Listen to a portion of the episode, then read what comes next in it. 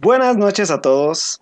El día de hoy en 4Nerds es un programa de luto, porque tristemente este fin de semana se estrenó una película que marcó para nosotros en este programa, pues la muerte de una de nuestras sagas más queridas. Entonces, hoy vamos a hablar de esa saga y de su muerte, pero antes quiero primero pues darles la bienvenida a 4Nerds, el podcast donde siempre van a poder fangelear, fanboyar, discutir y debatir objetiva y subjetivamente películas, series, libros y todas las cosas geeks y nerds que se atraviesen en nuestro camino. Yo soy Alberto Molina y en esta triste noche me acompaña como siempre, como cada lunes, Edith Sánchez. Hola Edith, ¿cómo estás? Hola Alberto, aquí un poco sorprendida por tu omnimioso y triste introducción. Vamos a discutirlo, no te voy a dar la razón, tampoco te voy a contradecir, porque definitivamente hay mucho que explorar del tema.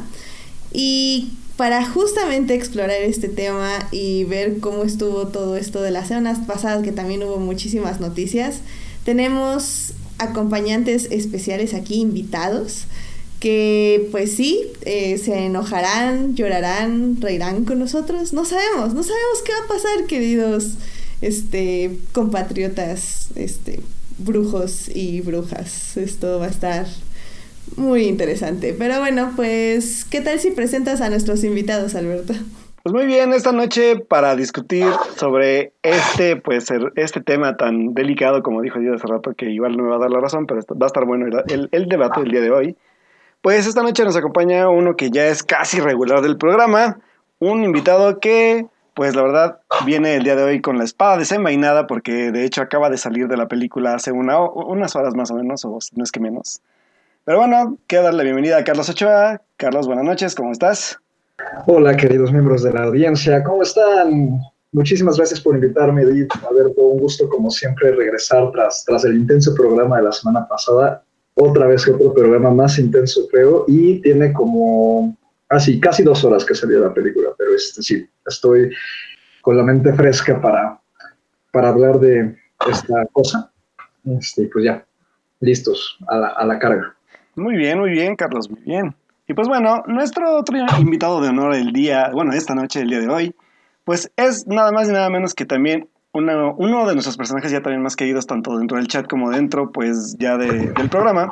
Y pues le doy la bienvenida a Edgar Pérez. Hola Edgar, ¿cómo estás? Bienvenido, buenas noches.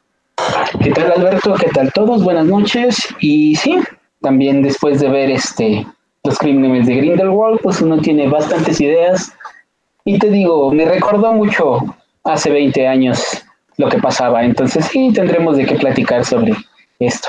Claro que sí. Sobre todo quien tiene las heridas más frescas y quien ya pasamos por varias de estas sagas. Así es. Sí, así es. Muy bien. Muy bien. Pues bueno, ¿cómo ves? Que podemos iniciar al menos con los momentos de la semana, ¿te parece, Alberto? Vámonos con los momentos de la semana antes de empezar a sufrir el programa. Vámonos.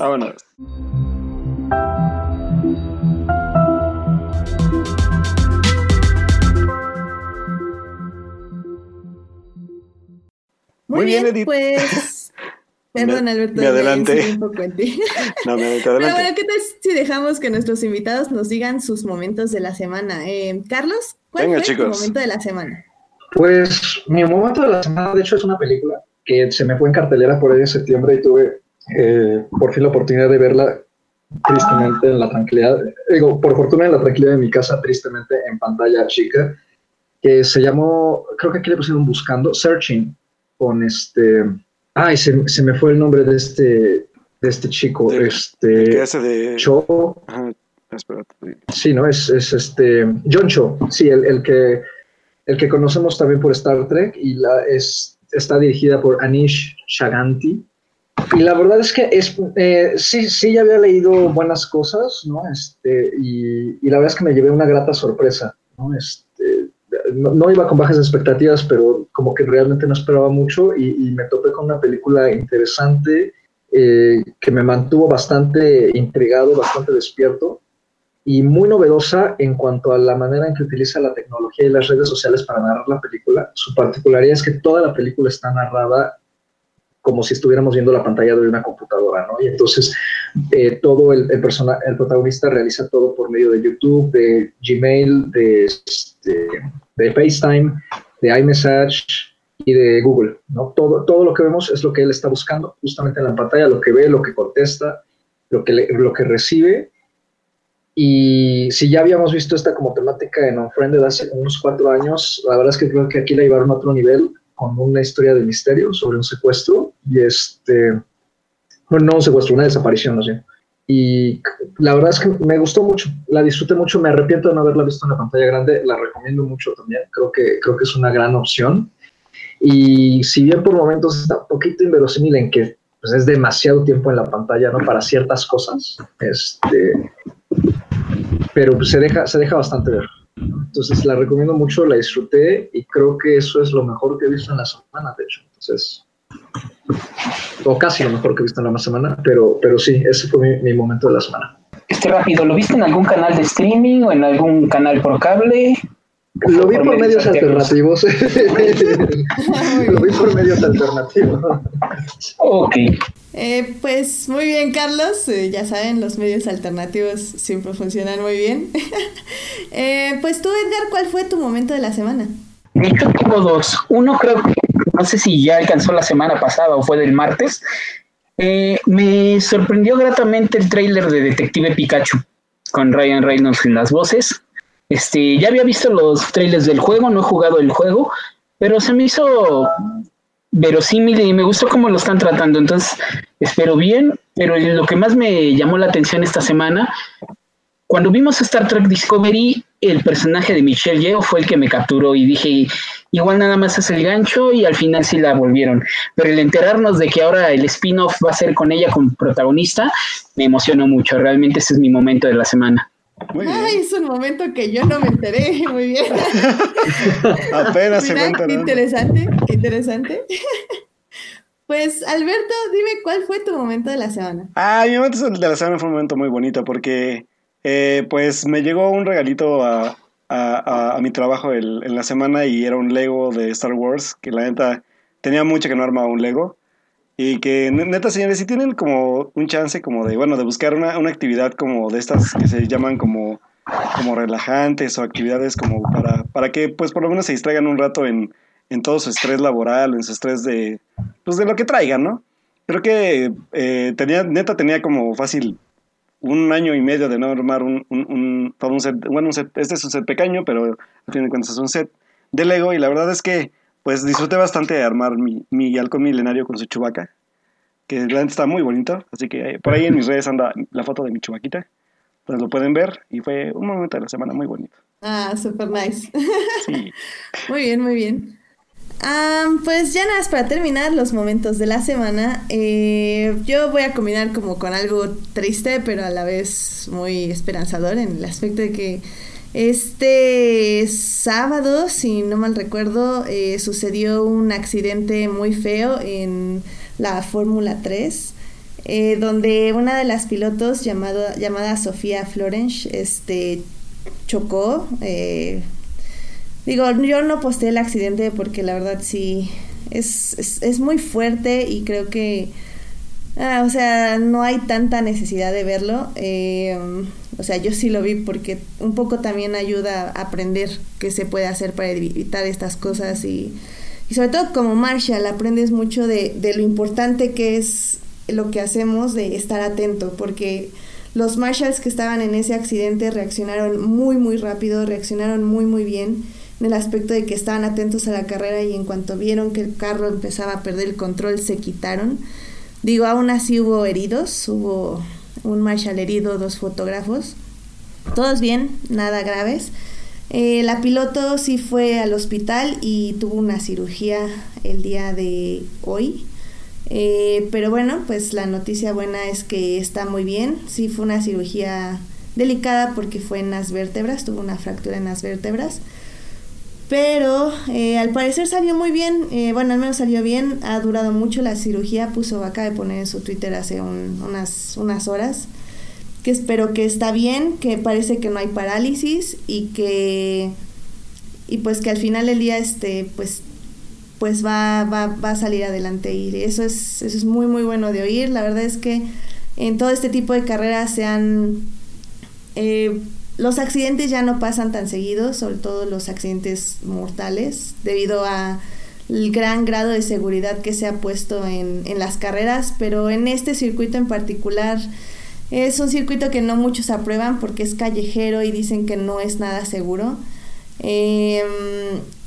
Pues eso ya va a tener que verlo la FIA y organizar varias cosas, pero en fin, o sea, al final del día lo bueno es que ya está bien y que al parecer sí va a salir adelante, entonces estamos muy felices de oír estas noticias. Pues qué bueno, la verdad es que sí vi el accidente, también fue como un poco aparatoso y la verdad sí preocupante, pero pues qué bueno que al final de cuentas pues no fue tan grave como se pudiera esperar, pero pues como siempre en este deporte sobre todo pues se sabe que se arriesga la vida en este aspecto y pues bueno, aún así pues sí. sigue siendo un bonito deporte y que pues es lo que también lo que nos tiene como a veces en el borde de la pantalla, ¿no? No, y al final del día también es algo que luego nos... O sea, estos momentos son los que nos recuerdan lo peligroso que es el deporte, lo cual claro, también está bien. Digo, no digo que esté bien que sucedan, pero está bien que nos acordemos que no es... O sea, no es algo sencillo. O sea, esos pilotos, y es algo que nos recuerdan a nosotros como marshals todos los días de nuestro entrenamiento. O sea, están arriesgando su vida. Estos pilotos arriesgan su vida en todos los momentos que se suben a un auto de estos. Y no es para menos, y creo que a veces el público lo olvida, y no deberíamos olvidarlo, porque pues, sí cobraron la vida de muchos pilotos hace 20 años. Entonces, hace 20 años moría un piloto casi cada temporada, era increíble. Entonces, al final del día esperemos que ya no pasen nada más cosas así, que se prevengan y pues que aprendamos para que sigamos disfrutando del deporte sin los peligros que...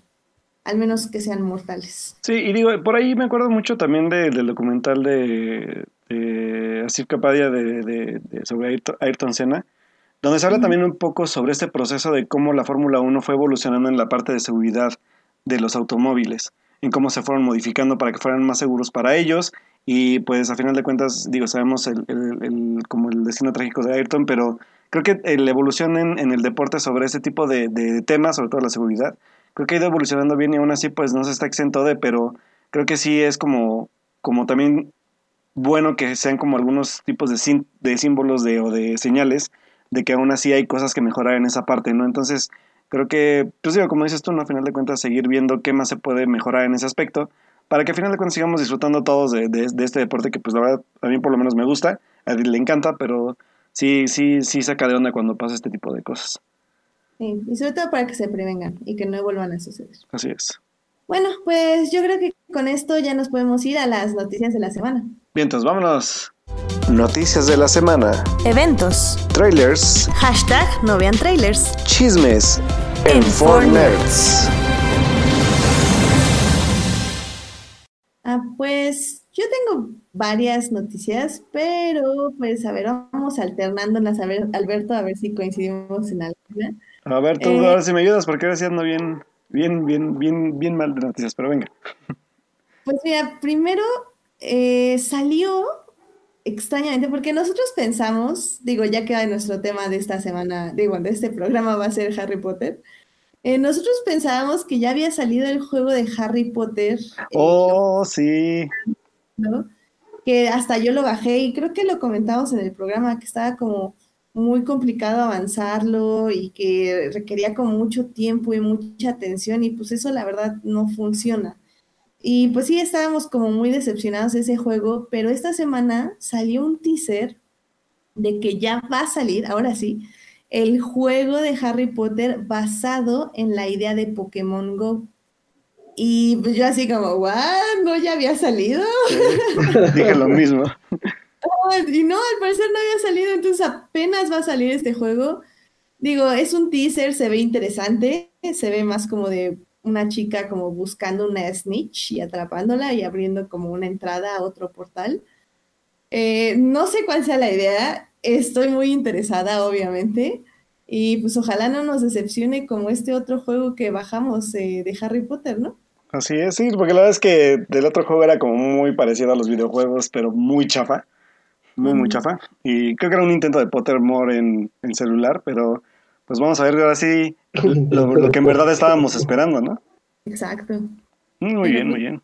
Bueno, pues yo tengo una noticia, Edith. Pues resulta que se está preparando pues una readaptación para Netflix de la película pues que dirigió Alfred Hitchcock en 1940, que se llama Rebeca. La película va a estar dirigida por el director Ben Wheatley y va a estar protagonizada por Lily James y Armie Hammer, nada más ni nada menos. Así que, pues la neta es que a mí se me antoja bastante este remake y digo, a pesar de que sea solo para Netflix, pues ambos actores creo que nunca los hemos visto en pantalla juntos y se me antoja bastante verlos porque ambos son buenos actores. Así que vamos a ver. Deja tú los actores. Dijiste Ben Wheatley. Ben Wheatley, así es. Me tiene comprado ese remedio. Ya con eso. Y la verdad es que pues digo, o sea, suena bastante antojable la película, así que pues vamos a ver cómo resulta este remake ya para Netflix. Y pues bueno, pues es un gran reto, sobre todo porque digo, la de Hitchcock es una gran película, así que pues vamos a ver qué hace Ben Wheatley con esta readaptación de pues este libro también, que es un libro a final de cuentas. Sí, es una novela de Daphne du Maurier, que también escribió Los pájaros. El cuento de los pájaros. Cierto. Así que pues hay que ver entonces, a ver qué tal queda esta como se diría como versión nueva sobre esta historia, así que pues vamos a ver. Híjole, ¿sabes qué me intriga? Dices Ben Wheatley, y Ben Wheatley tiene una manera muy peculiar de trabajar sus películas, es extremadamente sarcástico y con un humor negro al estilo británico muy fuerte, y desgraciadamente creo que ninguna de sus películas ha llegado aquí, pero si pueden ver Sightseers, que creo que es del 2015, y Free Fire. No, sí llegó. Que es del año pasado. Al menos sí llegó la de... Sí. ¿Cómo se llama esta? La de Tom Hiddleston. ¿Cómo se llama? High Rise y lleva a cines. Okay. Bueno, esa a mí no me encantó tanto, pero las otras dos creo que son...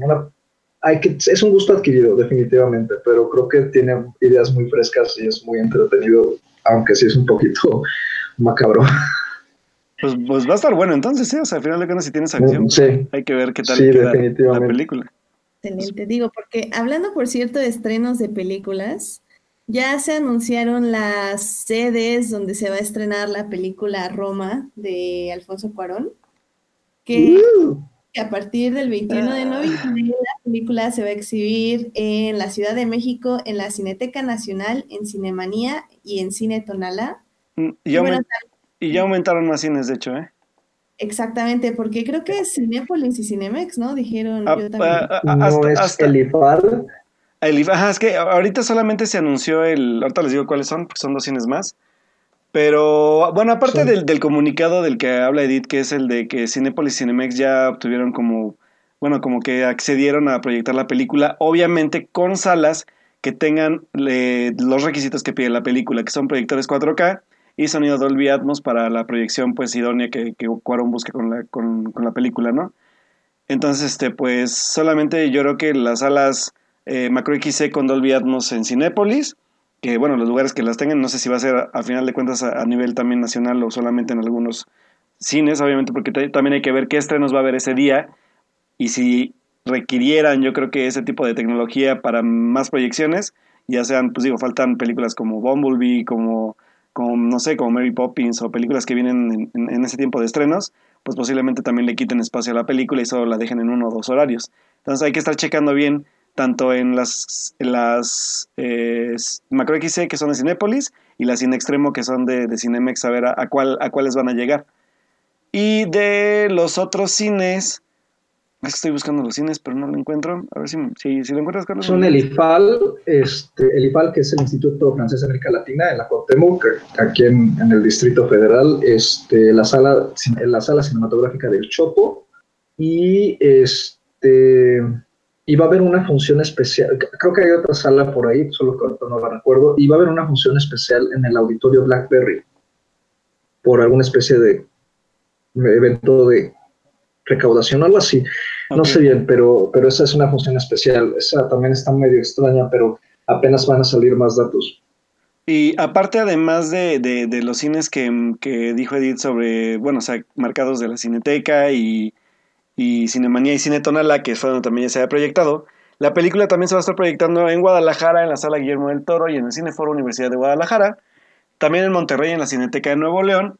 Y a partir del 29 de noviembre va a llegar a Aguascalientes, en la Sala Alternativa Aguascalientes, en Toluca, en la Cineteca Mexiquense, en Tijuana, en Cine Tonalá Tijuana, y en Cuernavaca, en Cuernavaca, en Cine Morelos, y va a llegar también a Oaxaca, en Oaxaca Cine Teatro Juárez. Entonces, va a haber varias sedes a partir de tanto el 21 de noviembre, que solamente son Ciudad de México, Guadalajara y Monterrey, y del 29, pues las otras ciudades que acabo de mencionar.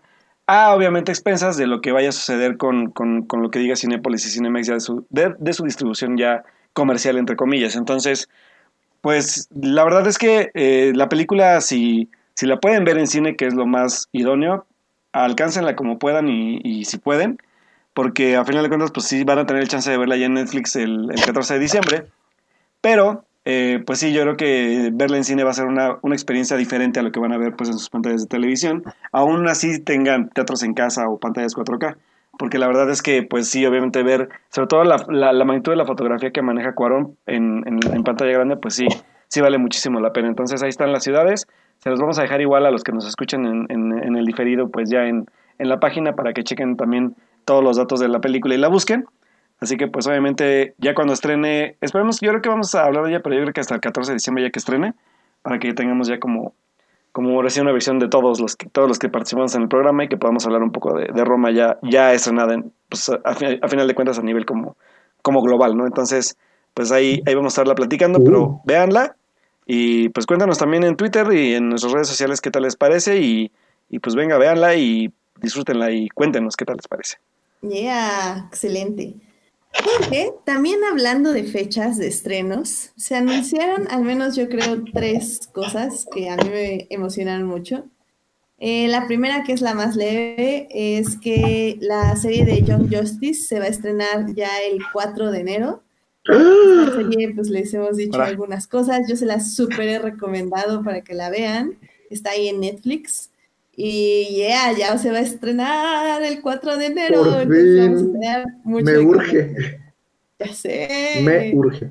Lo único decente de DC. Titans va bien. ¿Eh? Titans va bien ahorita también de DC. Sí, también va bien. Tengo que admitir que va bastante bien. Pero bueno, al menos Young Justice, la que no nos ha fallado hasta ahora, estrena el 4 de enero. También... Hace como 2 programas les dijimos que Doctor Who no iba a tener especial de Navidad, lo cual sigue siendo cierto, pero acaban de anunciar de que tal vez no hay especial de Navidad, pero hay un especial de Año Nuevo. ¡Yeah! Que es casi lo mismo. Casi, pero no completamente, porque uno ya no va a poder disfrutar el 25 con el pavo de recalentado y así. Ya no vas a poder disfrutar Doctor Who, ahora va a ser hasta el próximo año, es decir, el 1 de enero. Digo, el mismo 31 de enero. Hay que revisar bien esa fecha, pero bueno, es Año Nuevo, definitivamente es Año Nuevo. Así es. Bueno, y también, de hecho, ya también la renovaron como por segunda temporada de la nueva Doctor. Okay. Ya está renovado para el próximo año, a finales, entonces también eso nos emociona mucho, porque los haters, ya sabes cómo estaban, de que ya la van a cancelar, y pues no, ya la renovaron. ¿Por qué? Porque los ratings están muy bien, tal vez era eso, no lo sé. Tómenla, haters. Tómenla, haters. Y la tercera fecha que se anunció es, ya saben, nuestra serie favorita de incesto, dragones, que ya se va a estrenar en abril del 2019. ¡Yay! ¿Están listos, amigos? ¿Están listos? Después de un año de sequía de Game of Thrones, tenemos fecha. ¡Qué nervios! Tenemos tiempo para un rewatch de toda la serie. De hecho, ya hice las cuentas. Vete, Carlos, vete. ¿Quieres saber qué tienes que hacer para hacer un rewatch y llegar a abril del 2019 vista toda Game of Thrones? Claro, ver cada semana una temporada. No. ¿Qué? Mira, son 77 episodios y creo que, si no mal recuerdo, eran como 19 semanas las que nos quedan. Entonces tienes que ver 3 episodios por semana empezando a partir de hoy. Es decir, de esta... no, un binge watching de 3 días, me aviento cada temporada y ya en 7 semanas. O sea que si empiezo donde me quedé... una serie. Ajá, sí, te voy a creer. O sea que si empiezo donde me quedé, significa, si le resto, le tengo que restar 18 episodios. Entonces puedo empezar todavía, a lo mejor empiezo el próximo año. Ay, ya, Carlos, ya, deja de estar de ranteador, ya. Ya, por favor. Yo ya tengo aquí mis copias no autorizadas. Edith, dile algo. Ay, pues es que mira, ¿de qué quieres que haga? Mira, yo ya tengo aquí mis temporadas. Voy a empezar mi video con los 3 primeros episodios esta semana y voy a tratar de publicar algo al respecto. Es lo único que puedo hacer para tratar de animar a Carlos a que se una conmigo.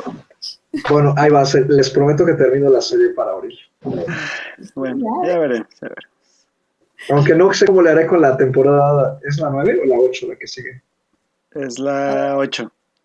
Ah, bueno, no sé cómo le haré, pero no tengo HBO, entonces la vería como un mes después. No. Ay, hay formas. No. Sí, hay medios alternativos. Sí. O sea, ya. ¿Cuándo nos ha detenido? ¿Cuándo nos ha detenido, exactamente? Exactamente. Muy bien. Yo tengo una noticia. Venga. Bueno, para quien esperaba el estreno de Clímax, la nueva película de Gaspar Noé por parte de Cine Caníbal, Cine Caníbal la retrasó. No, otra vez. Tristemente. Ya no va a ser en diciembre, no tiene fecha, pero es pronto. Supongo que va a llegar por ahí de enero, febrero, marzo. De enero del 2029. Pero es por una buena causa. Yo creo que fue porque metieron... Cine Caníbal va a estar distribuyendo Roma, justamente. Entonces Roma es como su gran estreno de diciembre. Entonces yo creo que ahí tuvo que influir un poquito eso. Y hoy salió, y no es porque me anime, pero pues vale la pena decirlo, hoy salió el tráiler final de Aquaman, que supuestamente incluye 2 minutos y medio de footage nuevo, por si quieren terminar de ver la película completa antes de pagarla, incluso en el cine, pueden verlo en YouTube. No manches, yo ahora que fui a ver esta película, que no debe ser nombrada, empecé el tráiler de Aquaman, y pues como digo, yo no veo trailers, no he visto ese tráiler, entonces me cerré los ojitos. Y yo decía a mi mamá, bueno, pues ya, ¿no? O sea, ¿qué onda? ¿Qué? Digo, ¿sigue el tráiler de Aquaman? Sí, sigue. Y yo, ok. ¿Sigue todavía? Sí, todavía sigue. Yo, no manches, pues ya, o sea. Y fue cuando me acordé de esto del tráiler de 3 minutos y fue así como, no, o sea. Me pasó bien chistoso porque ahorita que vi Animales Fantásticos y me pasaron el tráiler, fue tan horrible ver así como de literalmente se esfuerzan porque el tráiler te cuente de qué va a tratar toda la película en 1 minuto.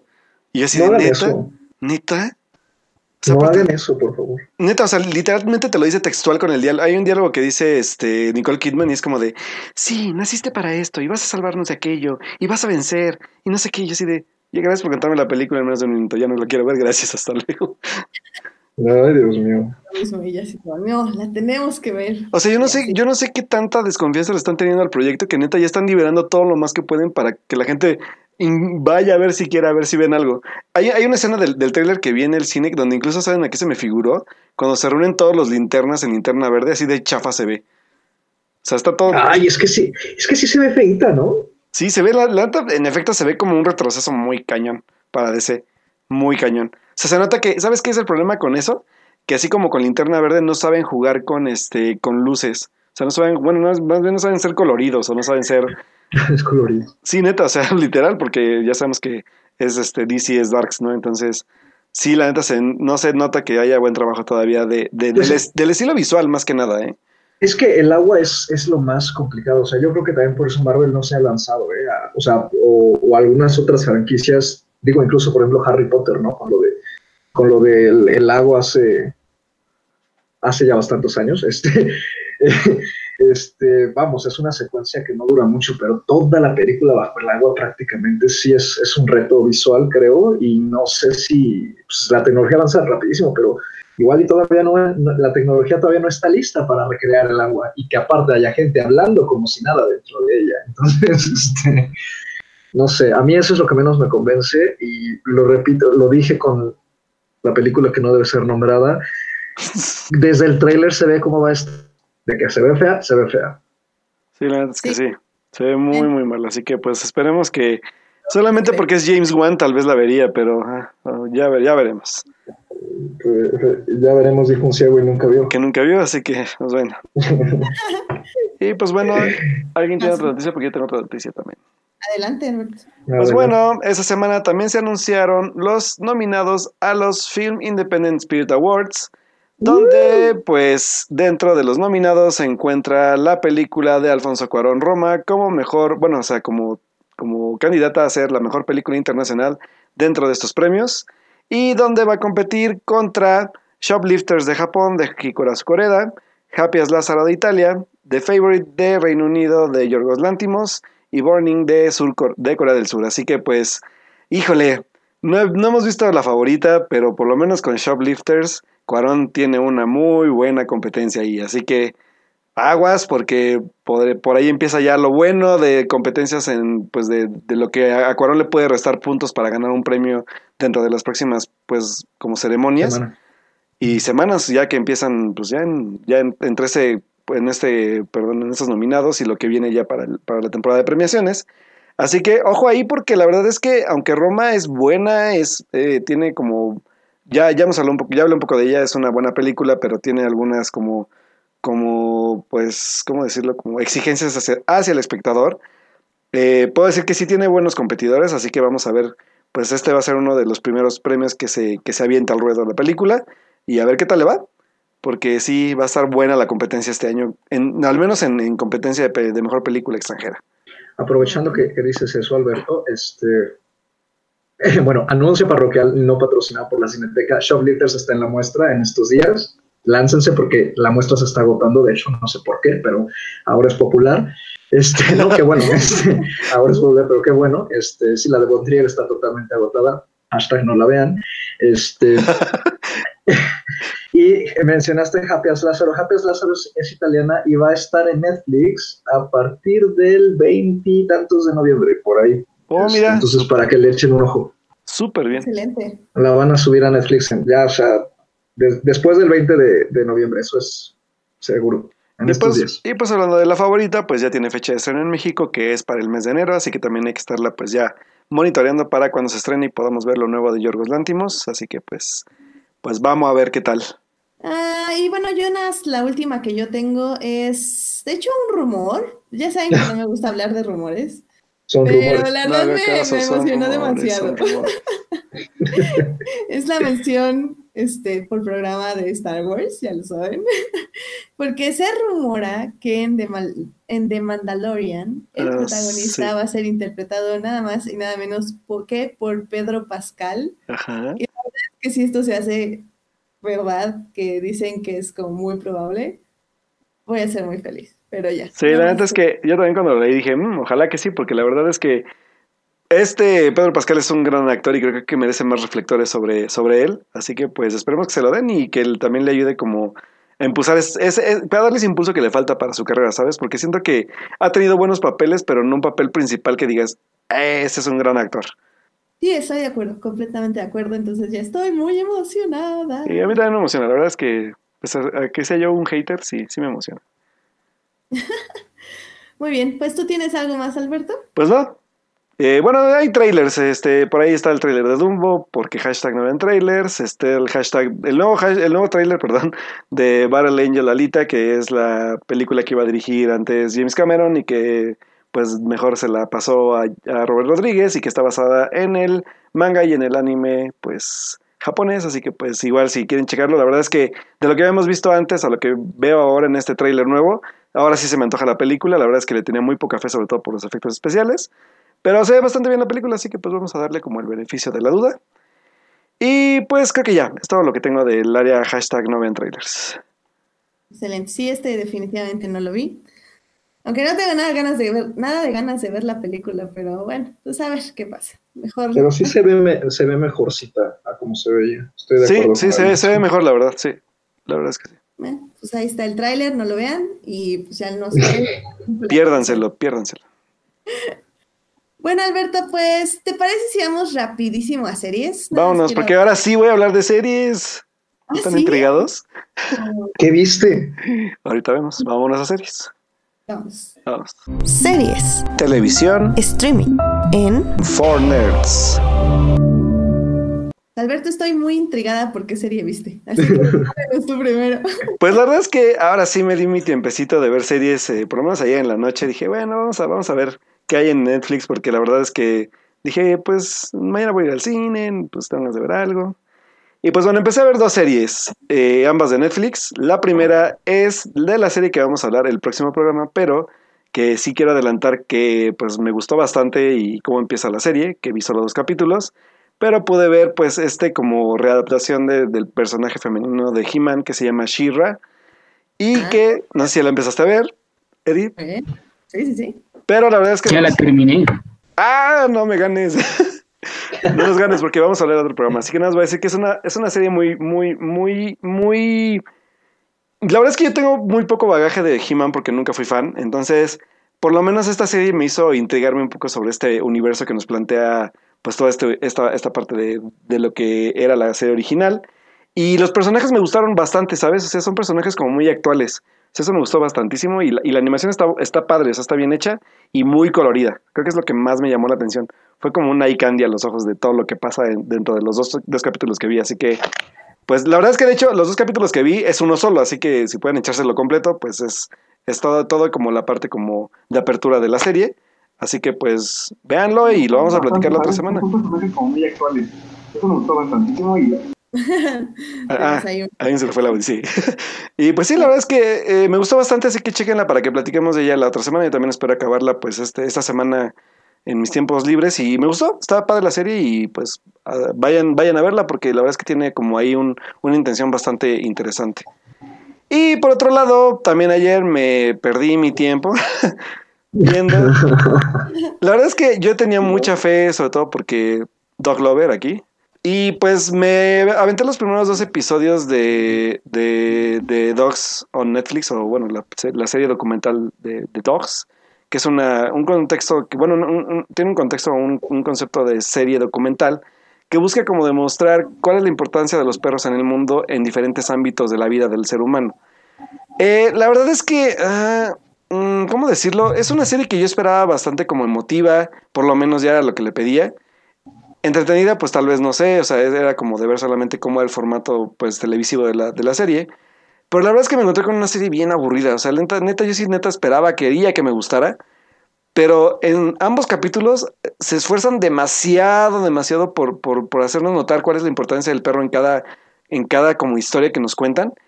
Y falla bastante, ¿sabes? ¿Saben por qué? Por el simple hecho de que la importancia la cobra el humano y no el perro. O sea, sé que suena medio feo. Y sé que a final de cuentas la parte emotiva la tenemos que también marcar nosotros con el perro y todo este tipo como de contexto emocional. Pero no lo hay. O sea, es una película que solamente se queda como... Es como una cámara testigo, pero nunca... Los directores nunca como que aportan a dar algún tipo como de mensaje... algún tipo como de golpe emocional, nunca lo hay. Solamente ves un caso como si fuera un tipo como de telereportaje, en lugar de ser un documental que en verdad base su historia y te trata de transmitir algo cuando lo estás viendo, no lo hay. Y esa la neta me decepcionó bastante, porque son episodios de 1 hora cada uno, y parece que estás, o sea, neta, yo esos episodios como de ay, el perrito es súper buena onda y salvar no sé quién, los puedo ver en Nat Geo en episodios de media hora, o sea, neta. Porque ni siquiera es chantajista. No, trata de serlo, pero falla bastante. O sea, es como qué bueno. O sea, qué bueno por los personajes. Sí, neta, o sea, nunca logras conectar con el personaje. Y lo peor es que la serie busca ser tan visualmente como impecable que se le olvida exactamente trabajar en su guión o en la forma en que va a narrarnos la historia de este como vínculo que hace cada ser humano con los diferentes perros que nos cuentan, ¿no? Es interesante la temática, sí, pero no hay nada emotivo detrás. O sea, es como si vieras un documental para escuela, ¿sabes? O sea, como un documental escolar. Es como de, sí, los perros hacen esto y el ser humano se beneficia del perro porque bla, bla, bla, bla. Y todo. De puta madre. Sí, o sea, casi como... ¿Recuerdas como las épocas de tu escuela cuando te ponían a ver documentales innecesarios o que no querías ver? Así. Y la neta dije, no le voy a dedicar 8 capítulos más a esto porque la verdad es que ni siquiera me está causando nada y esto lo puedo ver creo que en otras cosas en el menor tiempo posible, ¿sabes? En media hora, en 25 minutos, no lo sé. Pero una hora dedicada a documentales que no transmiten nada, lo siento mucho, o sea, no. Y la verdad es que sí, yo neta tenía mucha fe en la serie y me decepcioné bastante, así que, pues bueno, ahí está como mi no recomendación y mi sí recomendación de series que vi el día de ayer, de hecho, que me di mi tiempo para ver series. Órale, no, pues. No, para chantaje mejor vete Alfa, y es nada más película, no serie. Voy a tomar esa nota. Muchas gracias. La que salió hace un par de meses, Edgar, la que salió hace un par de veces, de meses. Exactamente. Es sangrienta, es chantajista, pero cumple con contarte una fantasía de cómo fue que el hombre domesticó al lobo. La voy a ver. Porque de hecho a mí me gustó, pero sí, sabes cómo te están contando la historia. Y va mi comercial, yo más que de perros soy de gatos. También una película que me gustó mucho fue Keddy. Esa no, la he visto, es un documental. Es YouTube, lo pusieron como YouTube Original. Obviamente también está por medios alternos. Y me gustó más mucho. Hay muchos gatos que no son ni domesticados ni totalmente salvajes en Estambul. Y sin ser tan intrusivo, te llevan por la vida de los gatos. Y sí, lo sientes como que estás viendo un poco parte de su vida y la entrevista con las gentes ahí. Es algo distinto y bastante refrescante. Entonces también es la otra recomendación sobre el tema de mascotas. Keddy, Gatos de Estambul. Y te digo la de Alfa, aunque sí saben que va a ser sangrienta, dramática. Y la cámara no me gustó, pero la historia sí, pues por lo menos te calienta el corazón un ratito. Y extraño, ¿no? Porque fue una película bien rara que yo me acuerdo que vi en medios alternativos desde hace como un año y apenas llegó a cines hace como meses. Y que aparte de todo, creo que tenía por ahí funciones en 4D y eso me sorprendió bastante, fíjate. Sí, de hecho no le fue tan mal en crítica incluso. Sí, me acuerdo que igual, o sea, que decían que estaba buena. O sea, igual la voy a checar, porque si no le di chance de verla, la verdad. Pero muchas gracias, Edgar, la voy a buscar. Pues sí, para que te quite el mal sabor de boca con los... Sí, neta, sí, no. No la vean, amigos, no pierdan su tiempo, porque yo he perdido 2 horas de mi vida y no combino. Pero venga. ¿Viste dos capítulos de la de los perros? Sí, me eché una antes de dormir, o sea, según yo ya le iba a dejar, dije, bueno, voy a echar otra vez si está bueno. Dije, no, ya no quiero, güey. Me eché 2 de Dogs y 2 de She-Ra ayer. She-Ra, órale. O sea, no la has terminado, la de She-Ra. No, la empecé, tengo que apenas empecé nada más 2, por eso te dije, empecé 2 capítulos. Bueno, está bien. Hubieras visto otro más de She-Ra y llegabas a la mitad de la serie. Exacto. Sí, neta, porque neta, el tiempo que le perdí en Dogs hubiera podido perderlo, invertirlo en She-Ra, ¿sabes? Sí, la verdad, yo voy a la mitad de She-Ra justamente y pues obviamente planeo terminarla para el próximo programa y pues sí, sobra decir que sí me gustó y bueno, me está gustando y pues sí, vamos a hablar más a fondo del próximo programa, así que ya saben, véanla para que podamos discutir de esta serie. Y yo me apunto para la discusión, vientos. Perfecto, Edgar. Pues yo les quería decir de una serie rápidamente que me eché en maratón este fin de semana, que es la serie de Jack Ryan, que está en Amazon. Esta serie está basada como en muchísimos libros que escribió Tom Clancy. Tom Clancy, sí. Y de hecho han salido varias adaptaciones de este personaje. Lo más reciente fue Jack Ryan Operación Sombra del 2014. Con Chris Pine. Está exactamente protagonizada por Chris Pine. También una que se llamó La suma de todos los miedos con Ben Affleck en el 2002. Hay otra película de Jack Ryan antes de esa, ¿no? Sí, con la Casa de los Nombres Rojos, creo, ¿no? ¿Con Sean Connery? No sé si es con Sean Connery, pero se llama Juego de Patriotas y Peligro Inminente, del 92 y del 94. Y también al parecer hay una con Alec Baldwin que se llama La Casa del Octubre Rojo. Hay una también con Tom Cruise. Esa es la que mencionaba, sí, y es también con Sean Connery. ¿No había una también con Tom Cruise que era de Tom Clancy? ¿O me equivoco? De Jack Ryan, ¿no? De las recientes, ¿no? Jack Reacher, ¿no? Jack. Cerca la bala. Sí, es que yo me estaba confundiendo. Cuando la estaba recomendando este fin de semana, digo Jack Reacher en lugar de Jack Ryan. Jack Ryan. Ha sido mucha confusión. Pero no, este es Jack Ryan. Que básicamente, para quienes no sepan, es un analista que era marín y se ve involucrado como en esta onda de conspiración de... Ya saben, el enemigo en turno, ya sea ruso, ya sea gente de Medio Oriente, gringos, en fin. Pues es que son gringos, ya sabes, tienen sus épocas de Rusia, sí, sus épocas de Medio Oriente. Y el punto es que este analista es obviamente súper mega inteligente y descubre los patrones que nadie ve y lucha súper bien y todo. Y sí, o sea, es cliché tras cliché tras cliché de hombre blanco poderoso, pero la verdad es que está muy entretenida. Me gusta, sobre todo la película, por ejemplo, yo vi la última, la de Chris Pine. Está entretenida, está padre, está divertida y pasas... Aunque predecible, pasas. ¿Eh? Aunque muy predecible. No, es súper predecible porque esa es la idea. O sea, es la misma historia de siempre. Es el James Bond, pero no es un James Bond mujeriego, sino es todo lo contrario. Es alguien tímido, humilde, de corazón puro, por decirlo de alguna forma. Aladdin. Ajá, sí, literal. Perdón, es que dije corazón puro. Pero no es ladrón. Este sí es así bueno. Como... todo lo hacemos por la legalidad. ¿Perdón? ¿No era Keira Knightley? Sí, con Chris Pine era Keira Knightley. En este caso, el protagonista es John Krasinski. John Krasinski, ajá. Y la novia mujer algo es Abby Cornish. Abby Cornish. Que lo hace muy bien, la verdad. Sí, Abby Cornish es buena. Pero a mí lo que me gustó de la serie, o sea, tiene, como digo, todos los clichés. Todos, así, todos y cada uno de ellos. Pero lo que me gusta de la serie es que se toma el tiempo para desarrollar a sus personajes. No solo, creo que, de hecho, el que menos desarrolla es el personaje principal, en el aspecto de que sí tiene un backstory como por qué es tan bueno, o sea, por qué es una persona tan buena y tan... le da chance a todos, todos tienen segundas oportunidades, etc. Sí tiene un backstory, pero se toma más tiempo desarrollando a todos los demás. Sobre todo al villano de la serie, que en este caso es el que le dicen que va a ser un tipo Osama Bin Laden. Y no solo llegas a entender por qué hace las cosas, sino comprendes un poquito hacia dónde va, hacia qué quiere lograr con todas estas actos terroristas que está realizando. No digo que sientas compasión al final por él, porque al final sí ya se vuelve una caricatura de lo que él intentaba lograr. Un poco yo creo que, pues sí, o sea, no tenían más a dónde ir, la verdad, y no lo podían desarrollar más porque alargaba mucho un personaje que no lo necesitaban alargar, porque caen los clichés al final.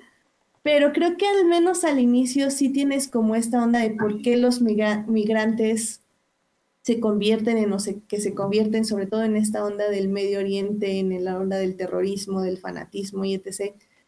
De dónde, de sentir toda esta xenofobia hacia ellos, por qué los orilla a cometer estos crímenes. También ves como el lado de los periodistas, ves como el lado de estos agentes de la CIA. La verdad, tienes también el punto de historia de la esposa del terrorista, cómo ella ve a su marido y cómo ve su supervivencia, cómo trata de sobrevivir a esto. Ves el lado también de los migrantes que ahorita están huyendo de Siria, cómo huyen en las situaciones que huyen y cómo se tienen que degradar en cierta forma como humanos para poder sobrevivir. La verdad está interesante, tiene momentos muy interesantes. Los cliffhangers funcionan perfectamente, o sea, están muy bien hechos. La verdad, si te quedas como, ¡ah, el siguiente! Pero obviamente le tienes que dar muchas libertades. O sea, no hay que fijarse mucho en ciertas cosas, porque si no, sí te puede decir, ¿eso qué? No es cierto. Chorro. Pero si olvidan eso, la verdad, es una serie muy, muy entretenida que pueden pasar un buen fin de semana con la familia que solo le gusten películas de acción, y hasta les puede dejar un pequeño mensaje por ahí sobre la inmigración y sobre la xenofobia. Entonces, bastante recomendable, ¿eh? La verdad, no pensé que me agradara tanto la serie. Y fíjate que yo no la he visto porque sí, como que dije, ya he visto películas, ya me sé medio la historia, así que no me llamaba la atención, pero ahora que lo dices, pues creo que vale la pena como checarle por lo menos los 3 episodios de rigor, ¿no? Sí, los 3 episodios. Es que sí se veía medio genérica. No, está súper genérica, pero tiene algo. Y Krasinski, es Krasinski. Sí. John Krasinski. John Krasinski. Actúa bien, o sea, como digo, hombre blanco, genérico, súper inteligente, de buen corazón. Pero lo hace bien, ¿sabes? O sea, te cae bien, no lo sientes como actuado, lo sientes porque realmente sí te da esa vibra. Y aparte que sí tiene como un buen, como, digo, ya lo hemos visto en The Office y en papeles un poco más serios, pero creo que siempre en comedias. Así que creo que también tiene por ahí una vis cómica y pues, digo, no será un gran actor, pero sí creo que vale la pena como ver a veces lo que hace. Es que es eso cómico que tiene aquí lo sientes como soft, o sea, como... Ay, es que sí, o sea, puede hacer algo muy malo, pero es como, ay, es que todavía, ay, sí. Pero y lo usa muy bien a su favor, o sea, es que así es el personaje, o sea, el personaje tiene que ser bueno y tiene que ser la ley, ¿sabes? La ley ciega, se podría decir. Entonces funciona, o sea, funciona. Y lo que también me gustó mucho, por cierto, es que es otra cosa que ya hemos visto más seguido en las películas y en las series, pero me agrada que ya se están haciendo también en series tan genéricas como esta, que ya los personajes cuando hablan en otro idioma, no hablan en inglés con un acento raro. O sea, y sí lo trabajan bien. Ajá, y eso a mí me parece un gran logro de, pues, de muchas cosas, porque pues muchos se quejan de este lenguaje incluyente y todo, pero la verdad es que lo más soft de esta lucha del lenguaje incluyente es que la gente hable el idioma que tiene que hablar. Sí, y me gusta mucho porque todo el tiempo hablaban el idioma que les correspondía, que en este momento no me acuerdo cuál es, pero bueno, obviamente es un idioma de Medio Oriente, no sé si era sirio, no estoy, ¿cómo hablan en Siria? Hay que mandarle tu comentario a Rowling, por cierto. Sí, bueno. Pero en fin, me gusta que en esta serie lo hicieron casi a medio episodio hablaban en otro idioma y eso a mí me parece excelente. Y hasta también hablaron mucho en ruso.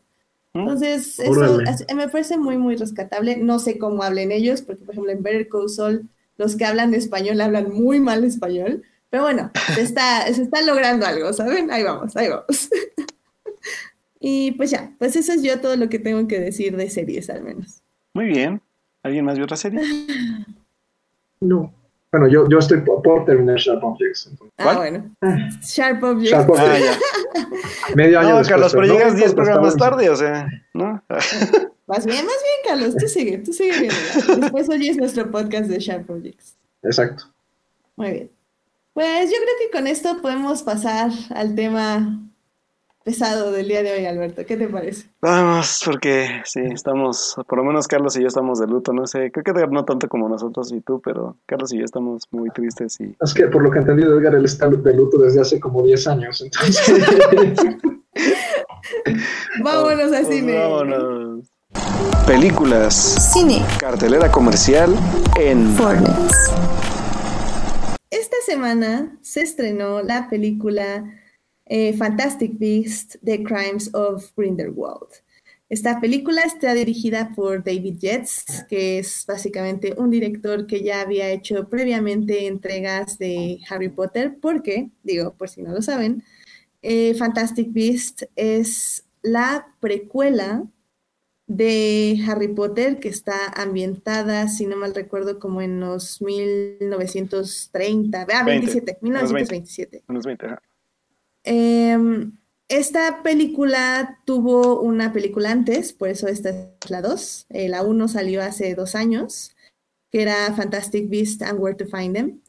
Básicamente, estas películas sí transcurren en el universo de Harry Potter, pero están centrados en otro personaje llamado Newt Scamander, que es básicamente un investigador que cuida, atrapa y... ¿cómo se dirá? Investiga sobre las criaturas fantásticas del mundo mágico y básicamente él les dice a los magos como no teman a esta criatura que se ve muy mala y aterradora y dañina y venenosa, pero si la acaricias justo aquí se vuelve un hermoso perrito y puedes jugar con él. Entonces, lo cual está muy padre, me parece muy bonito. El problema... Bueno, no hablemos de los primeros. Primero les digo que la trama de la primera, no recuerdo qué era. La trama de esta segunda es básicamente que Newt Scamander tiene que ir a buscar a su novia y mientras se encuentra en un complot muy elaborado donde los nazis comandados por Johnny Depp, acá Grindelwald, quieren conquistar al mundo. Y creo que eso es lo que pasa en los últimos 10 minutos, aunque no estoy muy segura. Pero miren, vamos a dividir la discusión en dos, ¿les parece? No, en tres. Vamos a dividirla en tres. Ok, venga. Primero, porque nuestro querido público, ustedes tienen que saber, que yo creo que ya lo saben, es que aquí somos muy potterianos. Creemos a Harry Potter, porque crecimos con Harry Potter. Pero tal vez ustedes no. Entonces, antes de hablar desde nuestro corazón potteriano, me gustaría hablarles desde el punto de vista del espectador, porque por eso yo fui con gente, para ver cómo reaccionaban. Y creo que desde ese punto podemos decir que las personas en general consideran la película entretenida y pues bastante como amigable, al menos en el aspecto de que no es un ritmo lento, sí pasan cosas que los sorprenden y que los entretienen. No sé si alguno de ustedes tenga como una opinión al respecto desde el punto de vista de la gente cinéfila que va al cine. No, hubo gente en mi sala que se quedó dormida, o sea, no. También en la mía, pero la chica que estaba junto a mí estaba llorando, entonces no entiendo. Qué raro, qué raro. ¿Tú, Edgar, tienes algo de experiencia de público con el que la viviste? Pues mira, fui el día del estreno, la vimos en inglés, y lo primero que vi fue una afluencia muy, muy poca. Entonces no puedo hablar por el resto del público. Generalmente donde voy, las salas en español son las que se abarrotan. Y no, yo la gente que estuvo conmigo la vi bastante entretenida. Porque sí, es una película cumplidora, ¿no? Más que algunos otros. Velo como un churro hollywoodense de, ¿cómo se llama? De Thanksgiving. Y... te entretiene como otras películas no le hacen. Estamos hablando de película genérica, no de algo de una saga que quieres, ¿no? Y te digo, sí, me pareció que el público salió ¿no? Ni muy contento ni muy indignado. Sí, creo que cumple en ese aspecto. O sea, tiene esta parte de descubrimiento de la magia, que creo que le funciona muy bien, en el aspecto que tiene estas criaturas, que son como muy apantallantes, muy bonitas, y que, o sea, básicamente, seamos sinceros, la película es de Newt buscando a Tina, y esa es básicamente la película. ¿Sí? Entonces, por todo lo que va pasando él, pues está entretenido, y está, en cierta parte, hasta un poquito divertido. O sea, cuando sale este dragón chino, la verdad yo estaba muy, muy divertida. Bueno, ese es en el aspecto del público. Ahora, como cinéfilos, creo que ese es el gran problema también.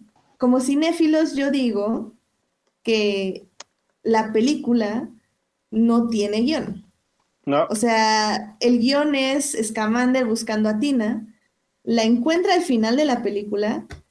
Y luego se encierran en un cementerio donde hay 15 minutos de exposición hablada de una trama que nunca en nuestra vida vimos venir.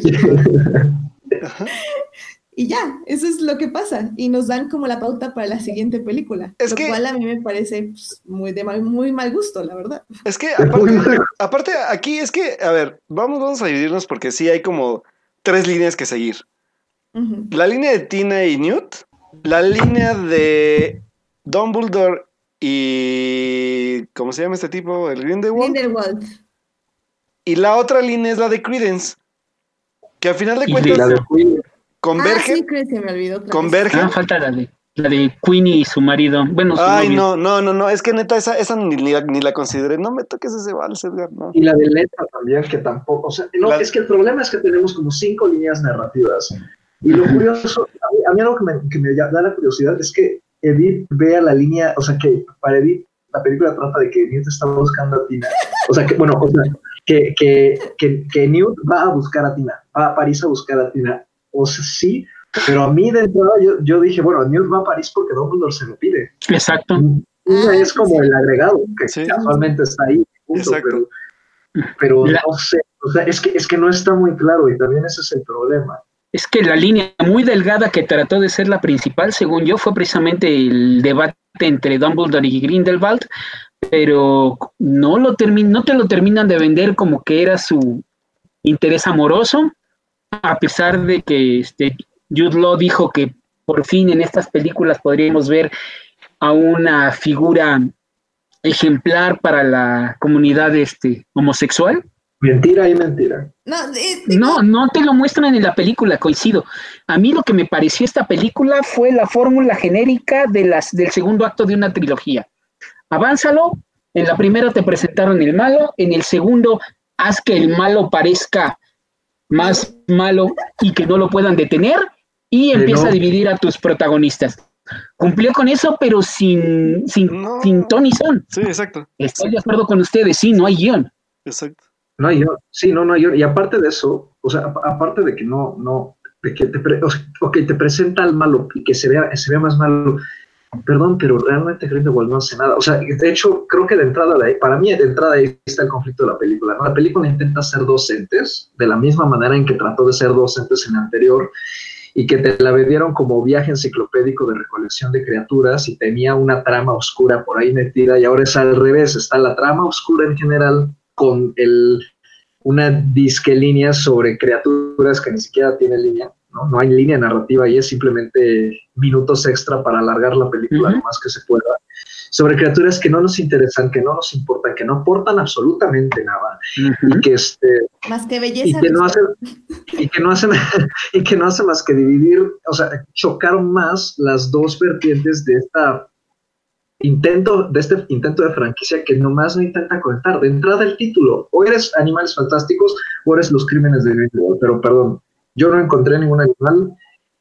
Los que había no tenían, y los crímenes tampoco los hay. Entonces, no hay nada. Está muerta. El crimen del maldito Grindelwald fue quitarnos al mejor personaje de este intento de saga y convertirlo en un remedo de mala traición. Era eso, fue lo único que lo... Y yo tengo un problema con Juni, porque a mí en general ninguno de los protagonistas me encantó en la anterior. Y con todo que Jacob creo que era el actor que mejor se desenvolvió en la primera película y un muy necesario comic relief, pero aquí, perdón, Jacob no aporta absolutamente nada que hacer en la película. De hecho, no aporta nada. La Winnie... Ah, sí. Winnie, perdón, pero, o sea, digo, no la amé, pero tampoco la odié en la anterior, pero no me acuerdo, ¿así era de estúpida? No. No, de hecho, a mí lo que me llamó mucho la atención es que en la primera los desarrollan muy bien como pareja. Así es. O sea, el mogul la entiende a pesar de que le lee la mente y etc., pero la quiere por quien es. Y ese es el punto de todo su personaje, de que ella siempre está buscando ser aceptada por quien es, porque tiene como esta maldición, entre comillas, de leer las mentes de otros. Entonces empiezas ya con una pareja bien establecida que ganó en cierta forma los corazones de la gente en la anterior, o bueno, es la mejor pareja de la anterior película, y la destruyes por completo. Y o sea, eso... una tontería. O sea, y lo peor es que... esto, porque el único punto para destruir la mejor pareja de Fantastic Beasts es para que pruebes que Johnny Depp puede persuadir gente. Así es. ¿Y cómo persuade gente? Diciéndole... Ah, es que creo en el amor. Uy, no, ya, sí, creo en el amor. Estoy con este cuate.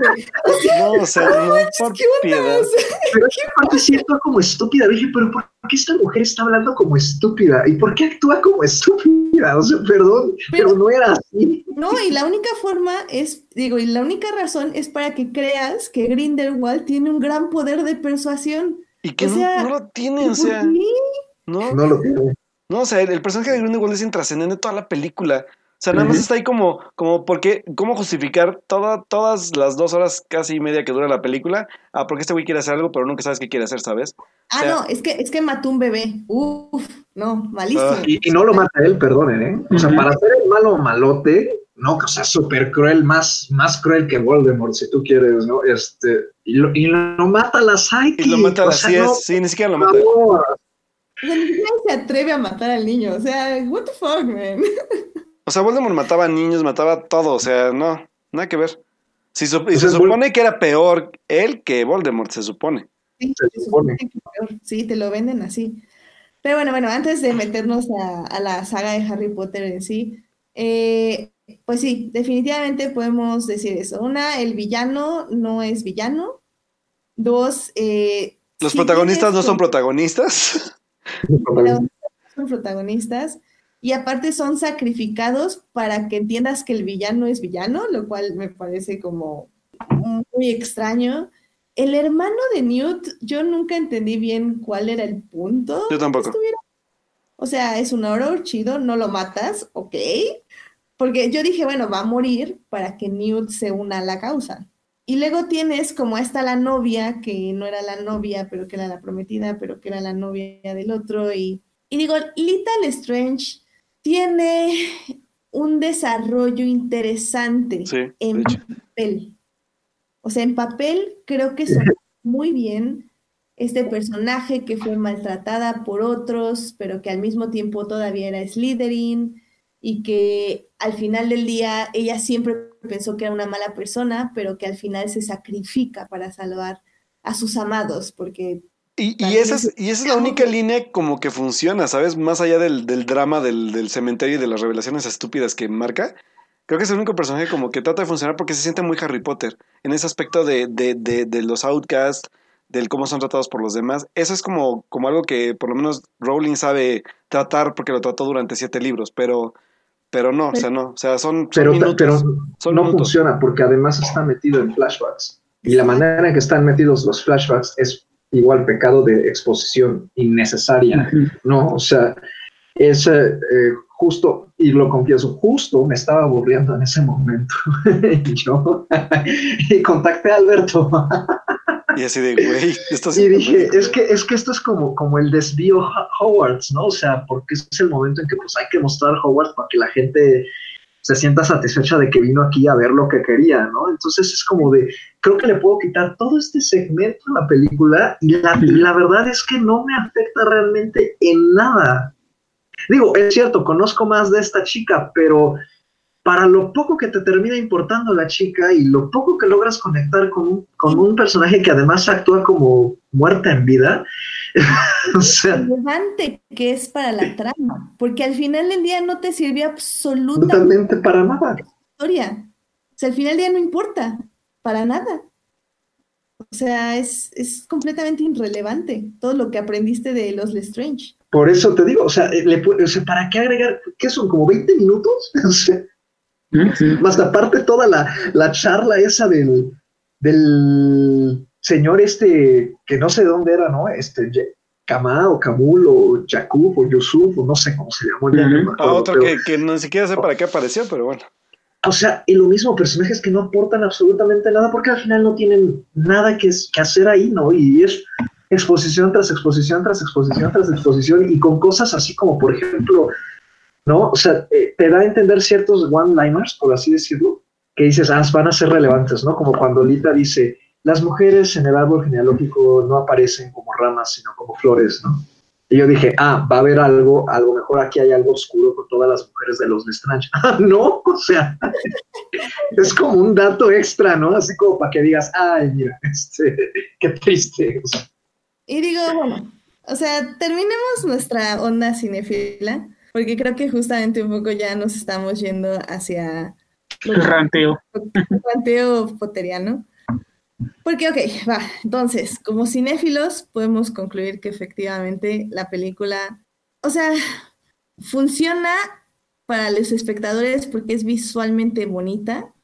Y tiene muchas tramas, supongo, que puedes como entretenerte. Pero como cinéfilos... siento yo, y que es lo que estábamos diciendo, que justo no funciona porque no te lleva a ningún lado la trama. Se ve que le escribió a alguien que no sabe cómo exponer varias tramas en cine. Y pues vamos a lo que es nuestro corazón potteriano, así que aquí nos vamos a ir con todo Harry Potter, chicos, no se nos asusten, quédense con nosotros. Yo tengo un pequeño comentario antes de entrar a eso. Vas. Hablando en términos cinéfilos, digo, no me quiero poner así nada técnico y eso, pero también cinematográficamente hablando, creo que la película no aporta nada. Uh-huh. En el sentido de que, por ejemplo, sobre todo en la primera hora, la inconsistencia en el trabajo de cámara, por ejemplo, y se nota muchísimo al inicio, esos primeros planos tan cerrados están horribles, no sirven de nada. Sí. Los personajes terminan mostrándose más muertos en vida de lo que están en general.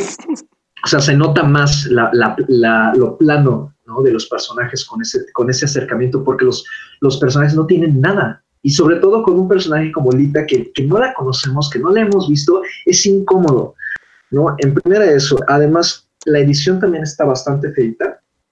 Y hay un problema también de manejo de temporalidad del guión tremendo, porque de repente, por ejemplo, me viene a la cabeza ahorita cuando se encuentran a la personita esta, ¿no?, a Yusuf o como sea, ¿no?, que se lo encuentran en ese café, Newt y Jacob.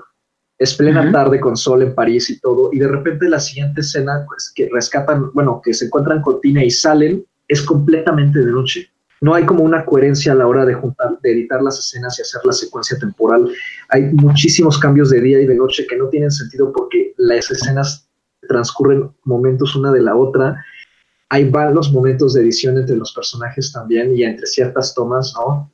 Entonces está muy, muy descuidada todo el trabajo de cinematográfico en ese sentido, ¿no? El montaje, el trabajo de cámara es muy inconsistente, también ciertas tomas, hay unas, de repente se va como por tomas más panorámicas, de repente intenta hacer como close-ups más cercanos, pero tampoco sirven y sacan mucho de onda porque es el mismo equipo detrás de las de Harry Potter, y en Harry Potter no funcionó así. O sea, no sé por qué ahora decidieron hacer como...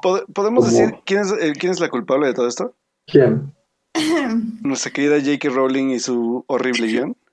Bueno, sí, no, digo, o sea, de entrada sí, claro que hay un problema de guión, ¿no? O sea, pero me refiero a que incluso creo que como cinéfilo que esperas ir a ver una película bien armada, creo que también no cumple con eso. Es que o sea, podrá ser entretenida porque tiene mucho fanservice y tiene momentos hechos como para incluso ser justamente graciosos, ¿no? Pero, que yo también creo que la armada de edición tendría que ver mucho con su guión, o sea, tenemos que leer el guión, claro, y ver en qué situaciones ocurre cada secuencia, claro, y cómo ocurre, ¿no? Entonces claro, creo que también va por ahí.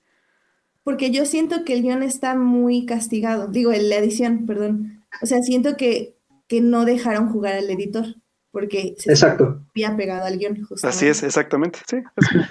Sí, es como de tú tienes que respetar justamente el orden de escenitas que está en el guión y no puedes mover absolutamente nada, ¿no? O sea, porque así tiene que ser para que se enmarañe todo y al final digas, órale, se desenmarañó bien bonito, y pues no. Y si aparte le sumamos una cinematografía con paleta de colores pálida, sin vida, insípida y aburrida, entonces la película se vuelve aún más monótona que la anterior ya sufría de ese problema.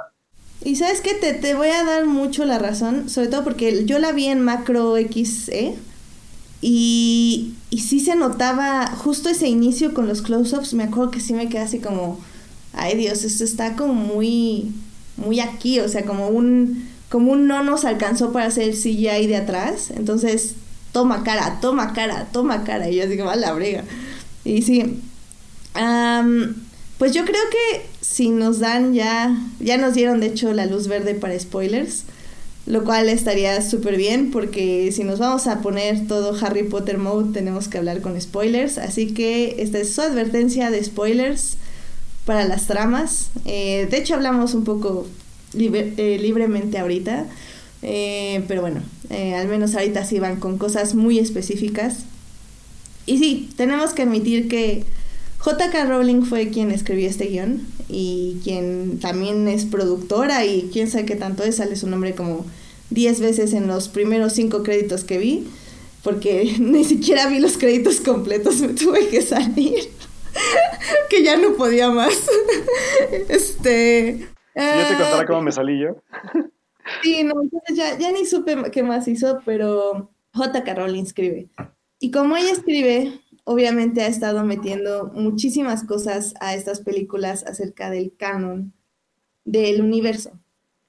Y yo he visto, por ejemplo, un par de comparaciones con The Last Jedi, y lo hablamos un poco ahorita con Carlos al entrar al aire, o sea, que cuáles son las diferencias entre lo que está haciendo Star Wars y lo que está haciendo J.K. Rowling. No sé si quieras hablar un poquito de eso, Carlos, antes de irnos como ya a lo específico, por decirlo de cierta forma. ¿Quién, yo? Sí, tú. De esto de que decías del universo de Star Wars con lo que está haciendo J.K. con su universo. Oh, sí. Ah, venga, sí, Carlos, no, o sea, bueno, venga. Esa comparación, ¿no? De que, o sea, de que digo, yo también lo dije, esto me merezco por haberme reído de los fans de Star Wars, ¿no? Con la división que hubo en ese fandom ahora el año pasado. Y pero vamos, sí, yo también he leído un par de esas comparaciones, ¿no? Sobre que es el mismo, de que Rowling prácticamente juega con el canon, por así decirlo, ¿no? De la misma manera que Star Wars lo hizo, de que el canon es algo que no debe respetarse y todo esto. Híjole, yo creo que no, o sea, creo que cada una juega con el canon a su manera, pero en justo lo que comentaba hace rato, en el caso de Star Wars, más que contradecir el canon, es simplemente añadir cosas que no habíamos visto del canon, ¿no? Más o menos con base en ciertas explicaciones, por ejemplo, lo de la fuerza, ¿no? De que la fuerza también puedes volar, ¿no? Como Mary Poppins, o que puedes hacer ciertas cosas, o que funciona así, ¿no? Que puede aparecer en alguien, ¿no? De la nada, o sea, y eso no había estado tan claro en las anteriores, pero nunca se contradice tal cual, porque las leyes nunca estuvieron tan establecidas, ¿no? Entonces es como una añadidura que a lo mejor para mucha gente se sintió forzada, para otros dices, ah, bueno, te lo compro.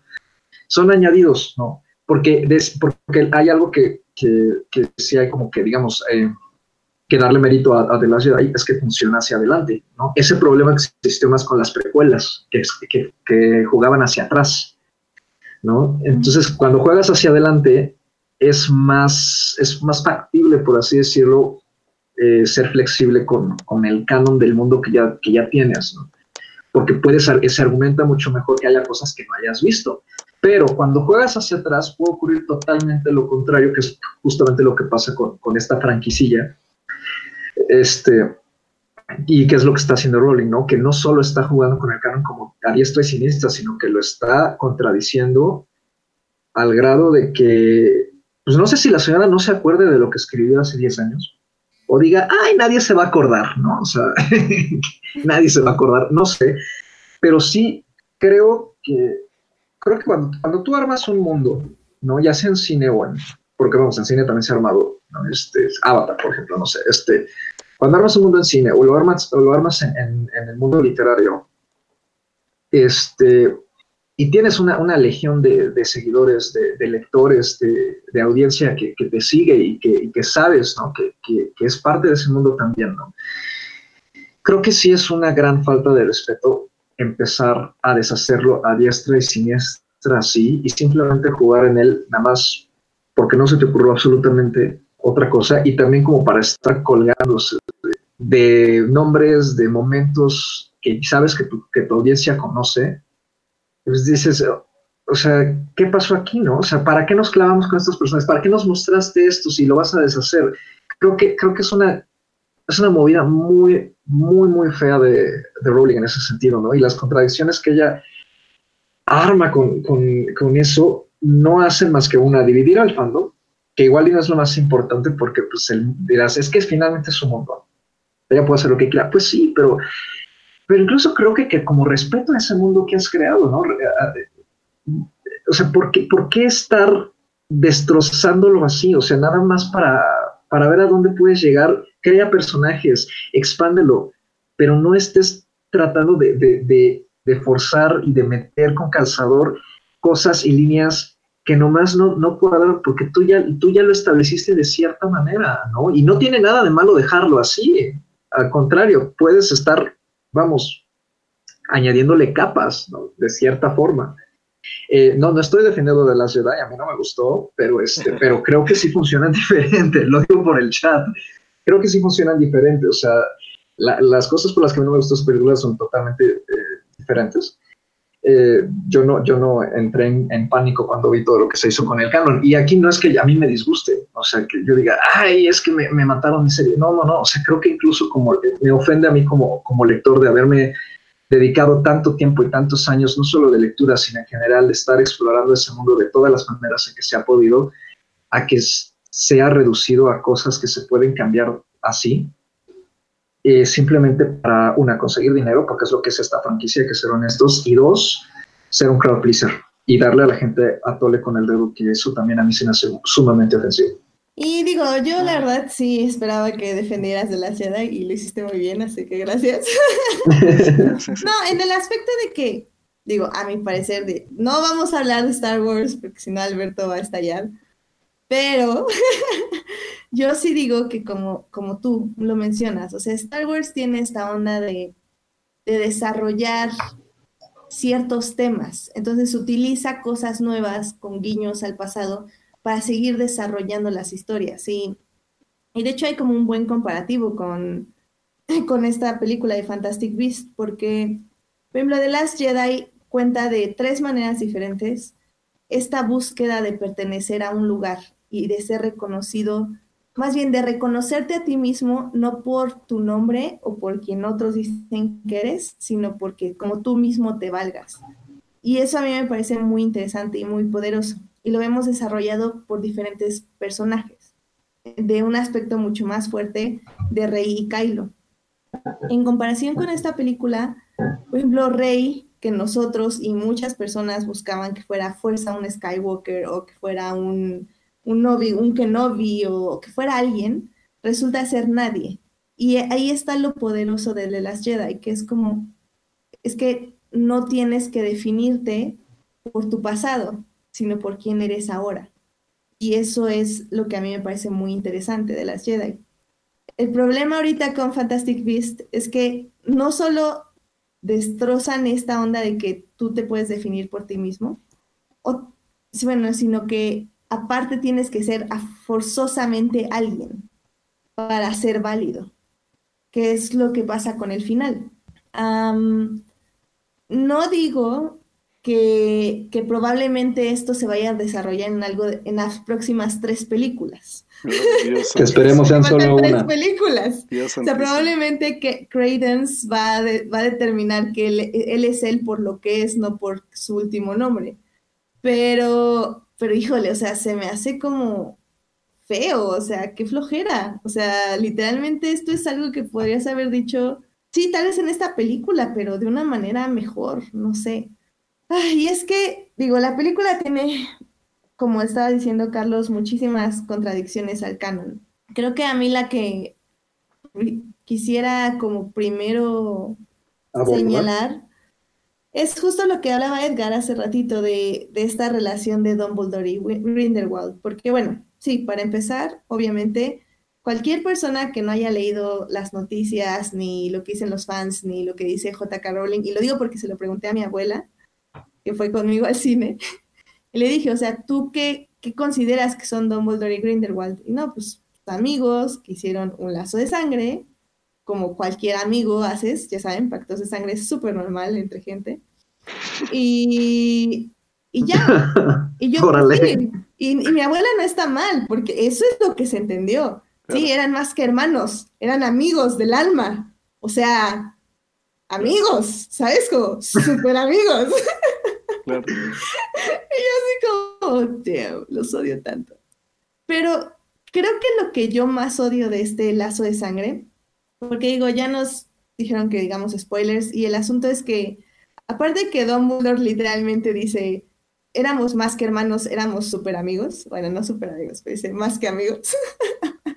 El asunto, cuando nosotros leímos los libros, y cuando Dumbledore mismo habla con Harry Potter en la Afterlife, o donde sea, en la estación de tren fantasma, él le dice, yo no ataqué a Grindelwald en su momento porque yo fui un cobarde, porque en lugar de aceptar lo que sentía, de saber que yo no podía matar a mi amigo, bueno, a la persona que admiré tanto, o sea, fui un cobarde porque yo no lo quería enfrentar. O sea, mandé a más gente porque yo no quería enfrentar que mi amigo, mi super amigo más que hermano, según la película, era una persona malévola y no lo quería enfrentar y por eso no lo enfrenté. Y tú así como, no, pues está chido porque... Y aparte especifica, es que eso a mí es lo que más me da coraje, especifica que él no quería enfrentarse a la verdad, saber la verdad sobre lo que había pasado con su hermana.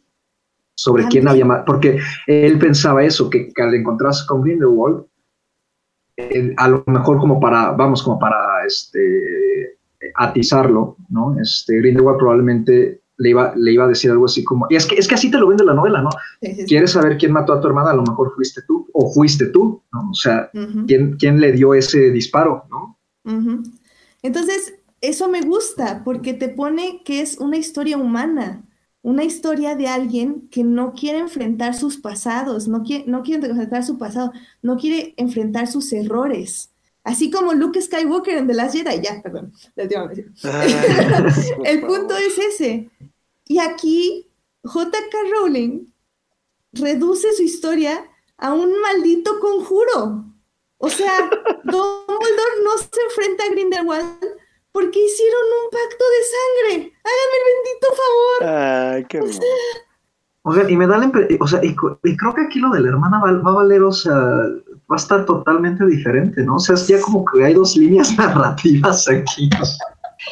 También lo de la hermana valiosa. El final, no, por favor. No, o sea, es que sí le dice, ¿no? Sí le dice, cuando está hablando con Lita en ese desvío que nadie pidió, ¿no? Que le dice, yo perdí a mi hermana. Ajá. ¿Y? ¿Eh? ¿Y después de eso qué? O sea, justamente eso es también lo que ha venido Rowling y lo que la novela finalmente aclara, ¿no? O sea, lo que Dumbledore ve en el espejo, esa es su familia. Si no hubiera pasado lo de que arrestaron a su padre, si su madre no hubiera muerto por culpa de él, la magia descontrolada de Ariadna, y si Ariadna tampoco hubiera muerto por cómo él metió a Grindelwald a su casa, ¿no? O sea, ve a su familia completa y, no, o sea, aquí lo meten, pero al mismo tiempo se acobarda, ¿no? De que vea a Grindelwald y dices, ¿pero por qué vea a Grindelwald? Pues porque son súper amigos, ¿no? Aparte, como es el espejo de Orsed, es obviamente lo que más deseas. Pero no es lo que más deseas. Lo que más deseas es a súper amigo y ver su pacto de sangre, porque su familia, ¿qué familia? No, vamos a ver el pacto de sangre que hicimos como amigos, porque deseo volverla a ver para no deshacerlo, o sea, ¿cómo? Eso es lo que creo que da tanto coraje dentro del guión, ¿saben? O sea, que sea tan... Que ahora sí que lo siento, pero que la señora haya sido tan hocicona para dar 1,001 nuevas teorías sobre los personajes y que a final de cuentas cuando tuvo la oportunidad de hacerlo se acobarde por el simple hecho de, no sé si perder taquilla o por el simple hecho de como de, sigo dejándolo a la imaginación de los fans, o sea, no manches. Y lo peor es que como dice Edith, lo reduce a algo tan simple y tan tonto que es como de neta, con toda la estructura de personajes que tienes dentro de tu saga, te reduces a un pacto de sangre tan banal. No, o sea, qué forma de justificar las cosas, neta, no. Y mira, yo no estaba molesta por eso, justamente hasta que Dumbledore dice, y digo, no me acuerdo las exactas palabras, Carlos las tiene más frescas, pero sí dice como, tengo que ver cómo deshacer este pacto de sangre, y yo así como, ay, sí. No manches, o sea, yo creí que era un recuerdo cursi que tenía tu exnovio, pero ahora me resultas que no le atacas por un pacto de sangre, o sea, no. Y ahí fue cuando ya me quería parar y irme. Miren, aquí tengo justo la novela, ¿no? En PDF, que dice, yo no temía morir ni que Grindelwald pudiera hacerme con su magia, ni lo que Grindelwald pudiera hacerme con su magia, porque sabía que estábamos igualados. Quizá yo fuera incluso más hábil que él. Lo que me daba miedo era saber la verdad. Como verás, Harry, yo nunca supe cuál de los dos, en aquella última y espeluznante pelea que provocó mi hermano, ¿quién de los dos lanzó la maldición que mató a mi hermana? Quizá me llames cobarde y tienes razón, pero lo que más temía por encima de todo era saber a ciencia cierta que fui yo quien le disparó a Ariadna por accidente y causó su muerte, no solo por mi arrogancia y estupidez, sino por asestarle el golpe que apagó su vida. Y vale madre, o sea... Gracias por participar. O sea, la profundidad del personaje de Dumbledore, el dolor que él trae cargando, ¿no? El dolor que carga Dumbledore como personaje, que dices, híjole, o sea, porque justo es en el séptimo libro cuando conoces realmente mucho de Dumbledore, ¿no? El misterioso mago todopoderoso que siempre mandaba a Harry a todos lados, pero parecía invencible y decías, bueno, pero ¿por qué es invencible, no? ¿Por qué tiene esta como aura, no? Y descubres que esa aura finalmente no es de grandeza, es como de una tristeza. Y es una obra como de sabiduría, pero originada por dolor en su vida, ¿no? Entonces creo que reducir a Dumbledore a una cursilería, híjole, se me hace un golpe bajo para el personaje. O sea, perdón, creo que cuando construyes personajes así, de cierta manera, pues incluso el mismo autor tiene que, vamos, respetarlos finalmente, ¿no? O sea, tanto por ti como por los fans. O sea, esto es puro cash grabbing, de veras, es puro cash grabbing, como la edición de Nagini. ¿Qué aportó la pinche... Perdón, no me baneé, pero ¿qué aportó la pinche víbora a la película? Nada. No, y digo, yo les dije, creo que la semana pasada cuando estábamos con Joyce, digo, ya fuera del aire, pero yo les comenté, es que Nagini tiene un grave problema, igual con el canon, porque, o sea, la razón por la que Dumbledore se da cuenta de que Nagini es un Horcrux es porque le dice a Harry, o sea, esa serpiente tiene mucha vida. Y el punto de que tenga mucha vida me hace pensar que es un Horcrux. El Horcrux le está dando vida extra a esa serpiente. Sí. Lo cual, pues sí, dice Harry, ¿no? Pues sí, entonces ya así es como se enteran que es un Horcrux. Y el problema con que sea una Malicious o como se diga, y que Dumbledore lo sepa, porque bueno, pon tú que Dumbledore no lo sabía y todavía sigue funcionando, pero fue a verlo al castillo, estaba ahí afuera parada con medio mundo mientras hablaba con él. O sea, Dumbledore conoció a Nagini. Entonces, si Dumbledore sabe, no, pues es que esa serpiente es una Maletius y por eso vive tanto. Pues sí, por eso vive tanto. ¡Tarán! O sea, ya valió toda tu justificación a cómo Dumbledore se enteró que era un Horcrux. Y ya valió tu película. Y Voldemort vivió para siempre y gobernó el mundo. Y ya valimos. O sea, o sea, la principal consecuencia de todo esto, o sea, cuando empiezas a contradecir y a matar tu mundo de esta manera, es que te lo dejas de tomar en serio. O sea, el mundo, pues sí, o sea, dejas de tomártelo en serio, pierde como sus cimientos y dices, ¿sabes qué?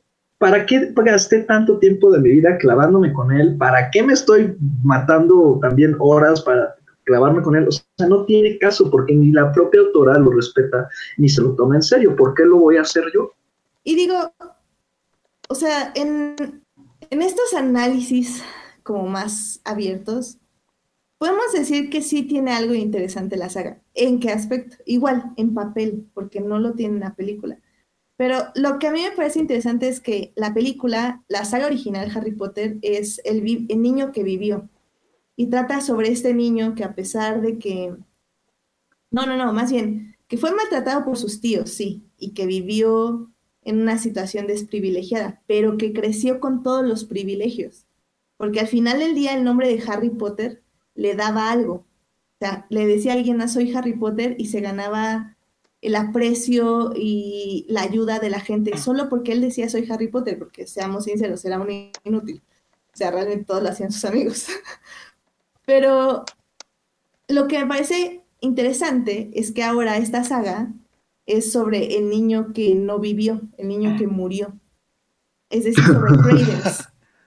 Y eso está interesante porque es un niño que igual crece en una situación poco privilegiada, más poco privilegiada que Harry Potter, porque él sí era maltratado físicamente, no solo psicológicamente, pero que aún así crece sin tener el privilegio de su nombre y sin saber quién es. Y ahora que ya tiene su nombre, porque para quienes no sepan, resulta el gran plot twist del final, es que Credence, este mago que tiene un Obscurus y la fregada y media que ya no me acordaba y que me tuve que volver a acordar durante la película. Sí, igual yo. Es que es el hermano de Dumbledore. Es Credence Dumbledore. El cuarto hermano de Dumbledore. Aurelius Dumbledore. El cuarto hermano de Dumbledore. Que apareció su madre... murió en un barco, porque no murió con Dumbledore. O sea, no entiendo qué pasa. Oye, sí no tiene ni consistencia interna eso. No, es que de seguro es que su papá anduvo con otra y es medio hermano, algo así. Vamos a hacer algo así, vas a ver qué es. Ahí neta sí fue cuando, o sea, digo, ya se había acabado, pero fue como de, ¿saben qué? A la fregada su película, ya me voy. Sí, no, o sea, ya ese fue como el punto más horrible de toda la película. Ese cierre sobre todo fue como de, ya debes parar, señora, por favor, ya debe parar con sus locuras. Y sabes, o sea, creo que ni siquiera estoy tan enojada. Creo que hasta cierto punto hasta disfruté la película en el sentido de que ya sabía lo que iba. Me dolió mucho que desperdiciaran tan feo a Nicolas Flamel. Que tampoco tiene nada que hacer ahí. Yo sí esperaba, cuando dijo, no, sí voy a ayudar, yo esperaba que tomara del elixir, se rejuveneciera un poquito... y que sí llegara y enfrentara a Grindelwald, no sé. O que hiciera algo que nadie más podía hacer, ¿no? Ajá, no que llegara y les dijera, entierren sus varitas en el piso, y ya, o sea. Sí, eso qué, o sea... Ay. Es que aparte está tan anticlimática ese tercer acto, entre comillas, porque no, o sea, para mí no cuadra, ¿eh? Ay, sí, dice Jorge Arturo Aguilar aquí en el chat que el barco es el Titanic. Sí, ¿no? Creo que sí. Parecía, al menos. No, porque el Titanic se hundió en 1914. 12. Ah, gracias. 12 de abril de 1914. Sí. Ah, entonces no, Jorge Arturo, no. Ay, aunque aseguro a esta señora le valió un pepino y dijo, pues sí que sea el Titanic. O sea, ya que finalmente los años no importan. O sea, por eso Mahonagar está ahí. Ah, porque eso es justo lo que estaba comentando Edgar en el chat, que está también aquí, pero también está en el chat, de que McGonagall no tendría que estar viva. Pero tú leíste, Edgar, lo de Pottermore, o sea, ¿en Pottermore actualizaron o por qué pensamos que no debe estar viva? Más bien es la consecuencia de hacer cuentas de lo que había dicho, ¿no? Porque ella sí dice en Pottermore cuando empezó a dar clases y de ahí se hicieron las cuentas, ¿no? Okay. Que por más que estreches, no tendría más de 3, 4 años en 1927, pero no ha habido actualización en Pottermore de eso, más bien fueron las consecuencias de todo lo que ya estaba escrito, al final canon que se lo pasó por el Arco del Triunfo. O sea, ni siquiera está respetando lo que escribí en Pottermore. Exacto. Y la gran pregunta, ¿ella es la que está escribiendo? Que es a lo que yo regreso a lo que yo decía de que ¿para qué nos exiges desde el 2007 que salió la novela, no la última, y la última película de 2011, esa actualización de contenido? ¿Para qué vamos? O sea, estar nutriéndonos todo eso y haciendo que todos sigamos, ¿no? Con eso, si al final no sirve. Sí, digo, y también nos está diciendo esta Astrid en el chat que la teoría también es que Grindelwald está mintiendo sobre la identidad de Credence, que yo también pues podría pensar eso, pero entonces, ¿por qué le das el fénix? O sea, un fénix, en teoría, no lo puedes engañar, porque es un fénix. Pero no se lo da, ¿no? Sale volando y yo entendí que iba volando hacia Dumbledore, hacia Albus. Él Credence lo estaba cuidando desde que estaban en la casa de... que nació, bueno, esta casa que medio explotó. Era el animal que estaba cuidando. Y luego Grindelwald, quién sabe cómo le hace, pero pues hace que crezca y que se revele como Fénix. Ni me acordaba que traía ese pajarito. Pues sí, al final sale volando después de la revelación de que tú te llamas de Luke, soy tu padre. Digo, perdón, tú eres el hermano de Dumbledore y sale volando. Pero sí, todo es innecesario, no está suficientemente explicado, pero bueno, como dice Carlos, lo triste es que realmente está tratando de meter más magia sin sentido para seguir sacando dinero, porque sí, el principal problema es que igual la historia original era una historia de coming of age, de cómo maduraba un niño inadaptado. Ya si te pones a analizar, tiene razón Edith, era un niño blanco, heterosexual, con el nombre a la espalda que siempre le abrió las puertas, y eso nunca lo pudo ser. Star Wars logró superarse y mejorar hasta que salió de las manos de George Lucas, que es donde se pudo crear y aprovechar todo el fandom. Y lo mismo hicieron con El Señor de los Anillos. Igual fue solamente obtener dinero para tratar de llenar huecos o rellenar con una historia pasada para la trilogía innecesaria del Hobbit, que se podía haber contado en una película sin tantos cameos y tantas vueltas innecesarias.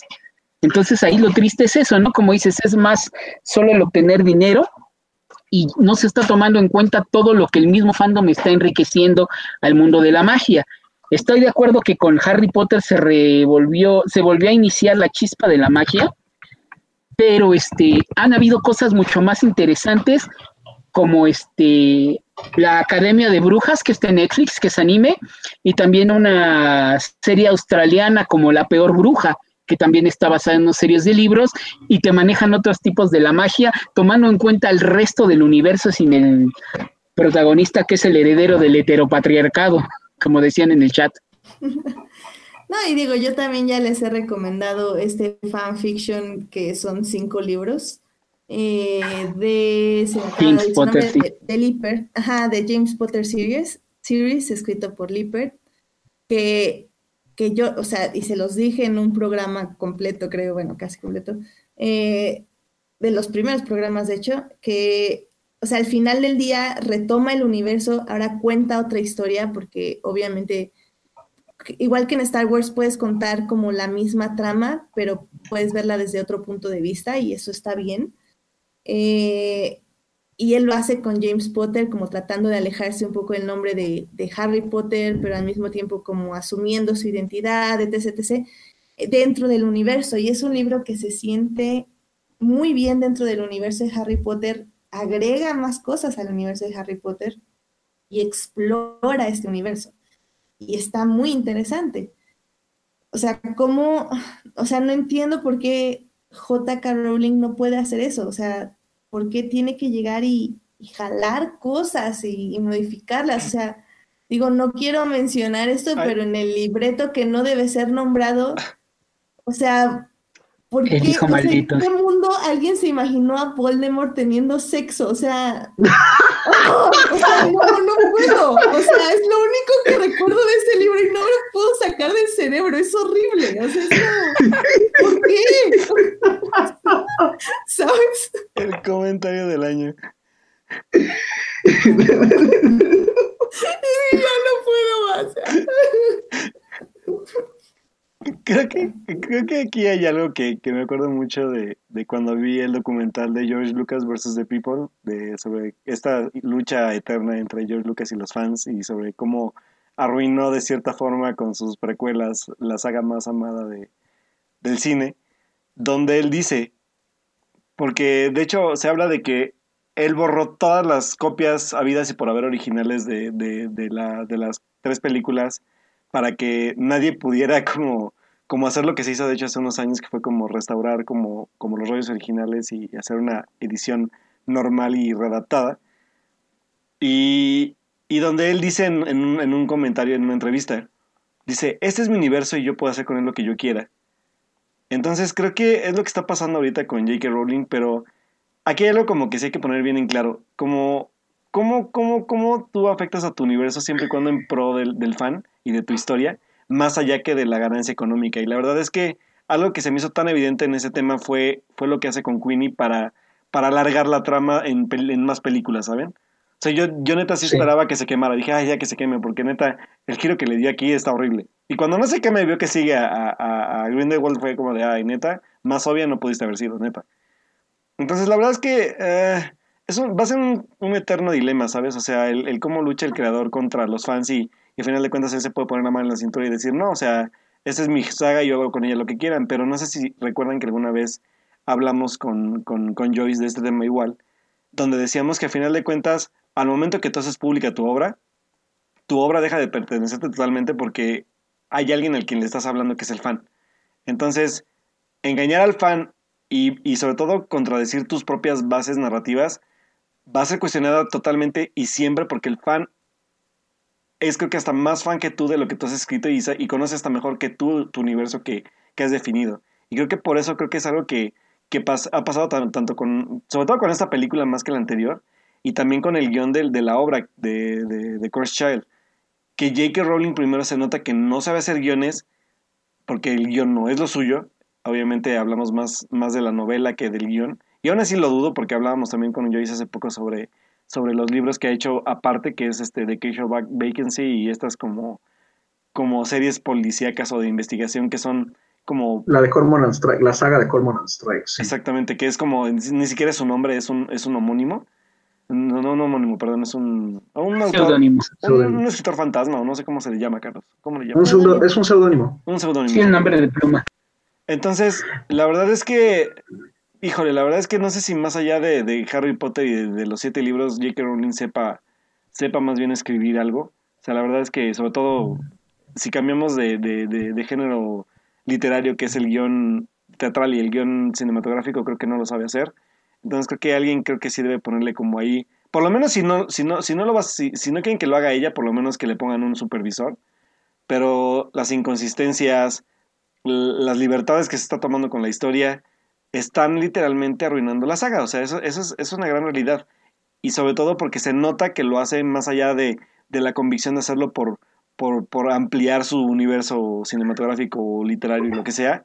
Obviamente lo está haciendo por una parte como monetaria, porque obviamente Warner ahí tiene la mina de oro y no va a dejar de explotarlo hasta que se canse y se agote la vaca sagrada, y que después de esta película posiblemente se esté agotando la vaca sagrada en muchos aspectos. Mira, aparte de eso... Venga. No, o sea, deja todo eso de la convicción de expandir el universo.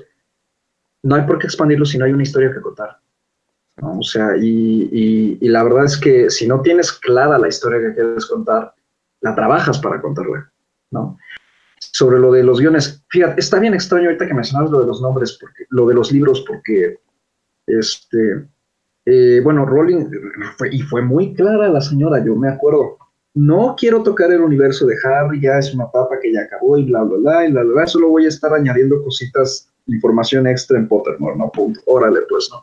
Se puso a escribir ficción de otro tipo, no de fantasía, y y no sé si será por justamente trabajar en ese tipo de ficción. Yo cuando leí los libros de Cormoran Strike, los primeros dos, yo dije, creo que esta señora como que se quedó mal acostumbrada, entre comillas, de que la fantasía, con todo lo que implica el world building, ¿no? La construcción de tu universo, ir estableciendo muchas cosas, como que le está pesando mucho con la descripción, ¿no? Se los comentaba también yo a finales del programa pasado, creo, ¿no? De esto de que en The Cuckoo's Calling te describe Londres, pero te lo describe con un detalle tan minucioso que si eres londinense dices, no me hace falta porque yo paso por ahí todos los días, y si eres extranjero dices, no me hace falta porque ni siquiera logro visionarlo. O sea, ¿de qué me sirve a mí tanto detalle? Mejor busco una foto, ¿no? Del lugar, del local, o sea, así de fácil.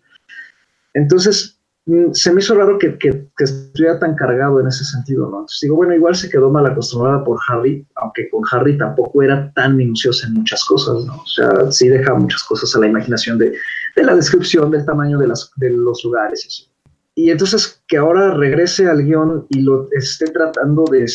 que los guiones están construidos de una manera tan novelesca, ¿no? Con tantas tramas que creo que decía Edith, o sea, a lo mejor suena muy bien en papel, pues igual y sí, ¿no? Pero siento que es la misma carga, ¿no? O sea, es escena tras escena y exposición tras exposición tras exposición que funcionan más como libros, pero en cine así no se maneja el guión de cine, perdón, por eso la película no sirve.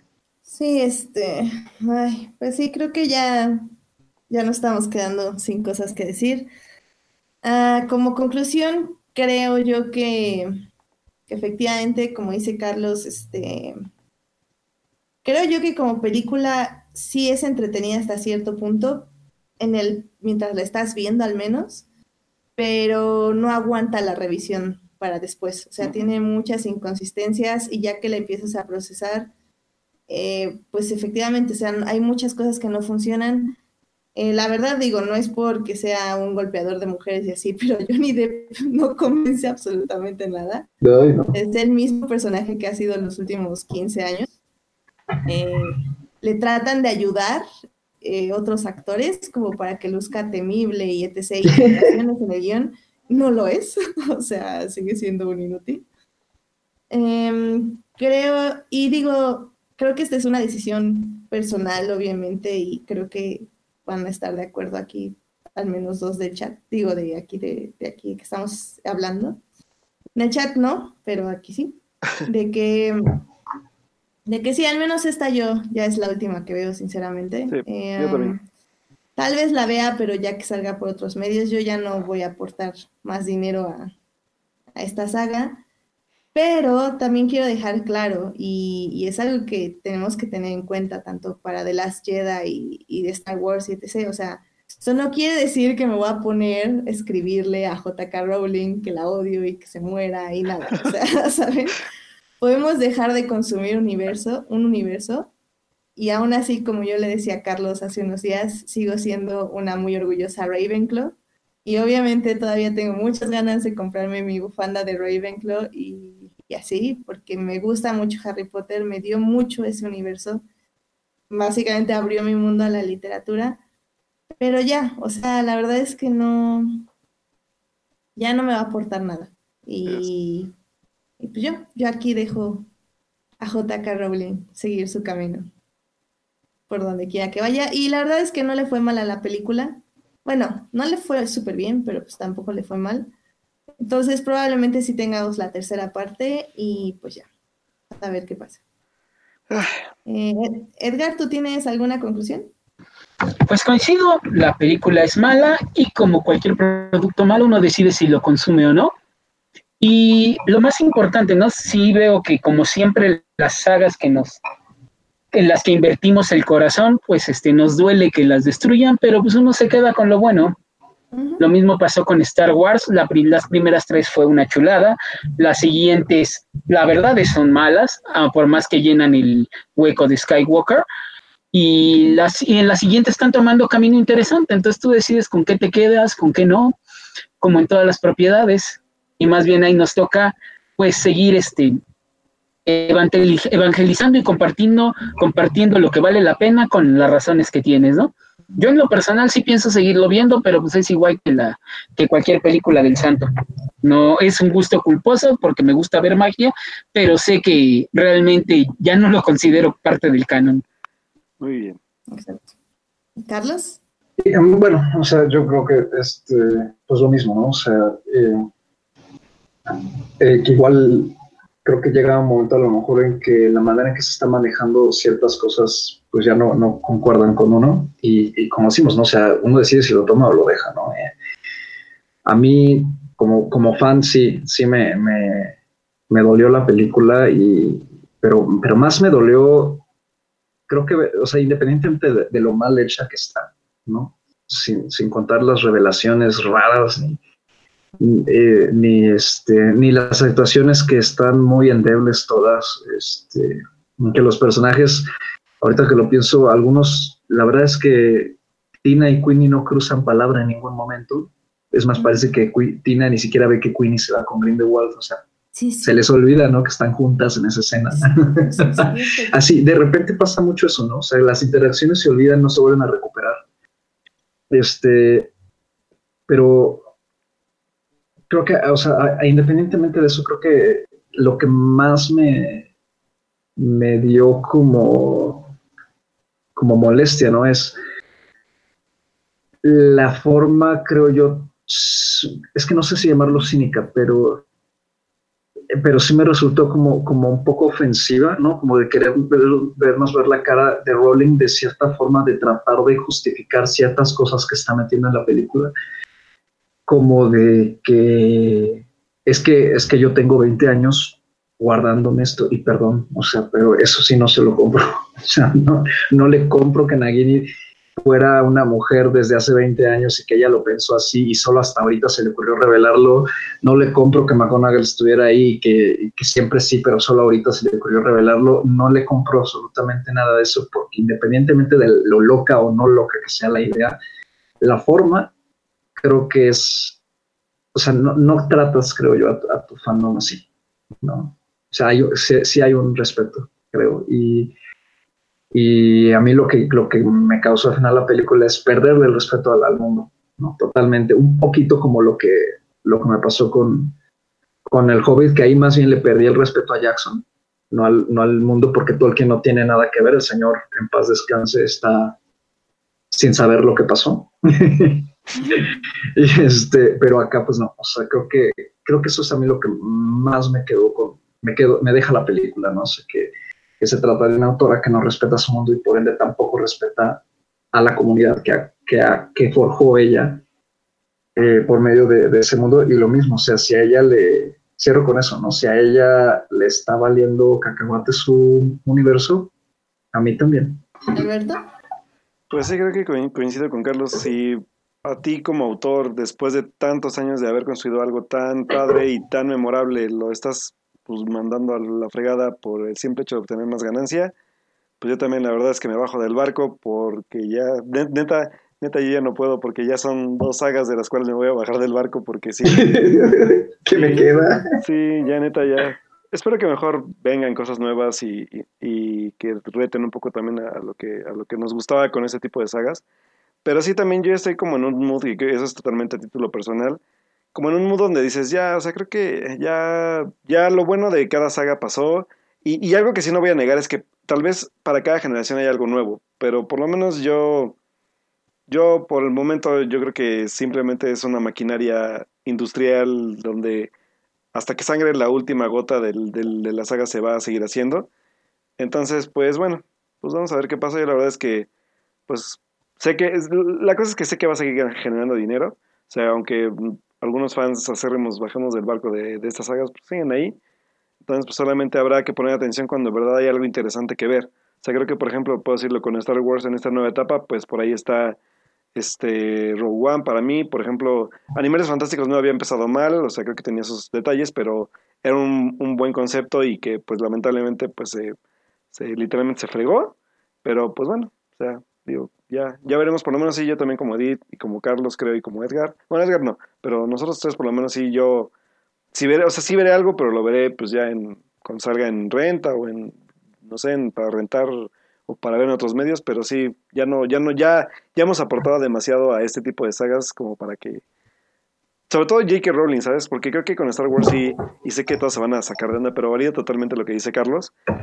Star Wars está tomando cosas nuevas y va para adelante, eso está bien, pero J.K. Rowling está en el proceso de Lucas donde va para atrás y no está aportando absolutamente nada y solo está destruyendo como su propia visión en su propio universo, y eso es peligroso porque si lo hace la propia autora, neta, los que vayan a entrar después, si quieren entrar a hacer una saga nueva o algo, sí va a estar más cañón. Así que, pues bueno, mis mejores deseos para J.K. Rowling y su necesidad de sacarle más jugo a su saga, ya que no se puede sacar más.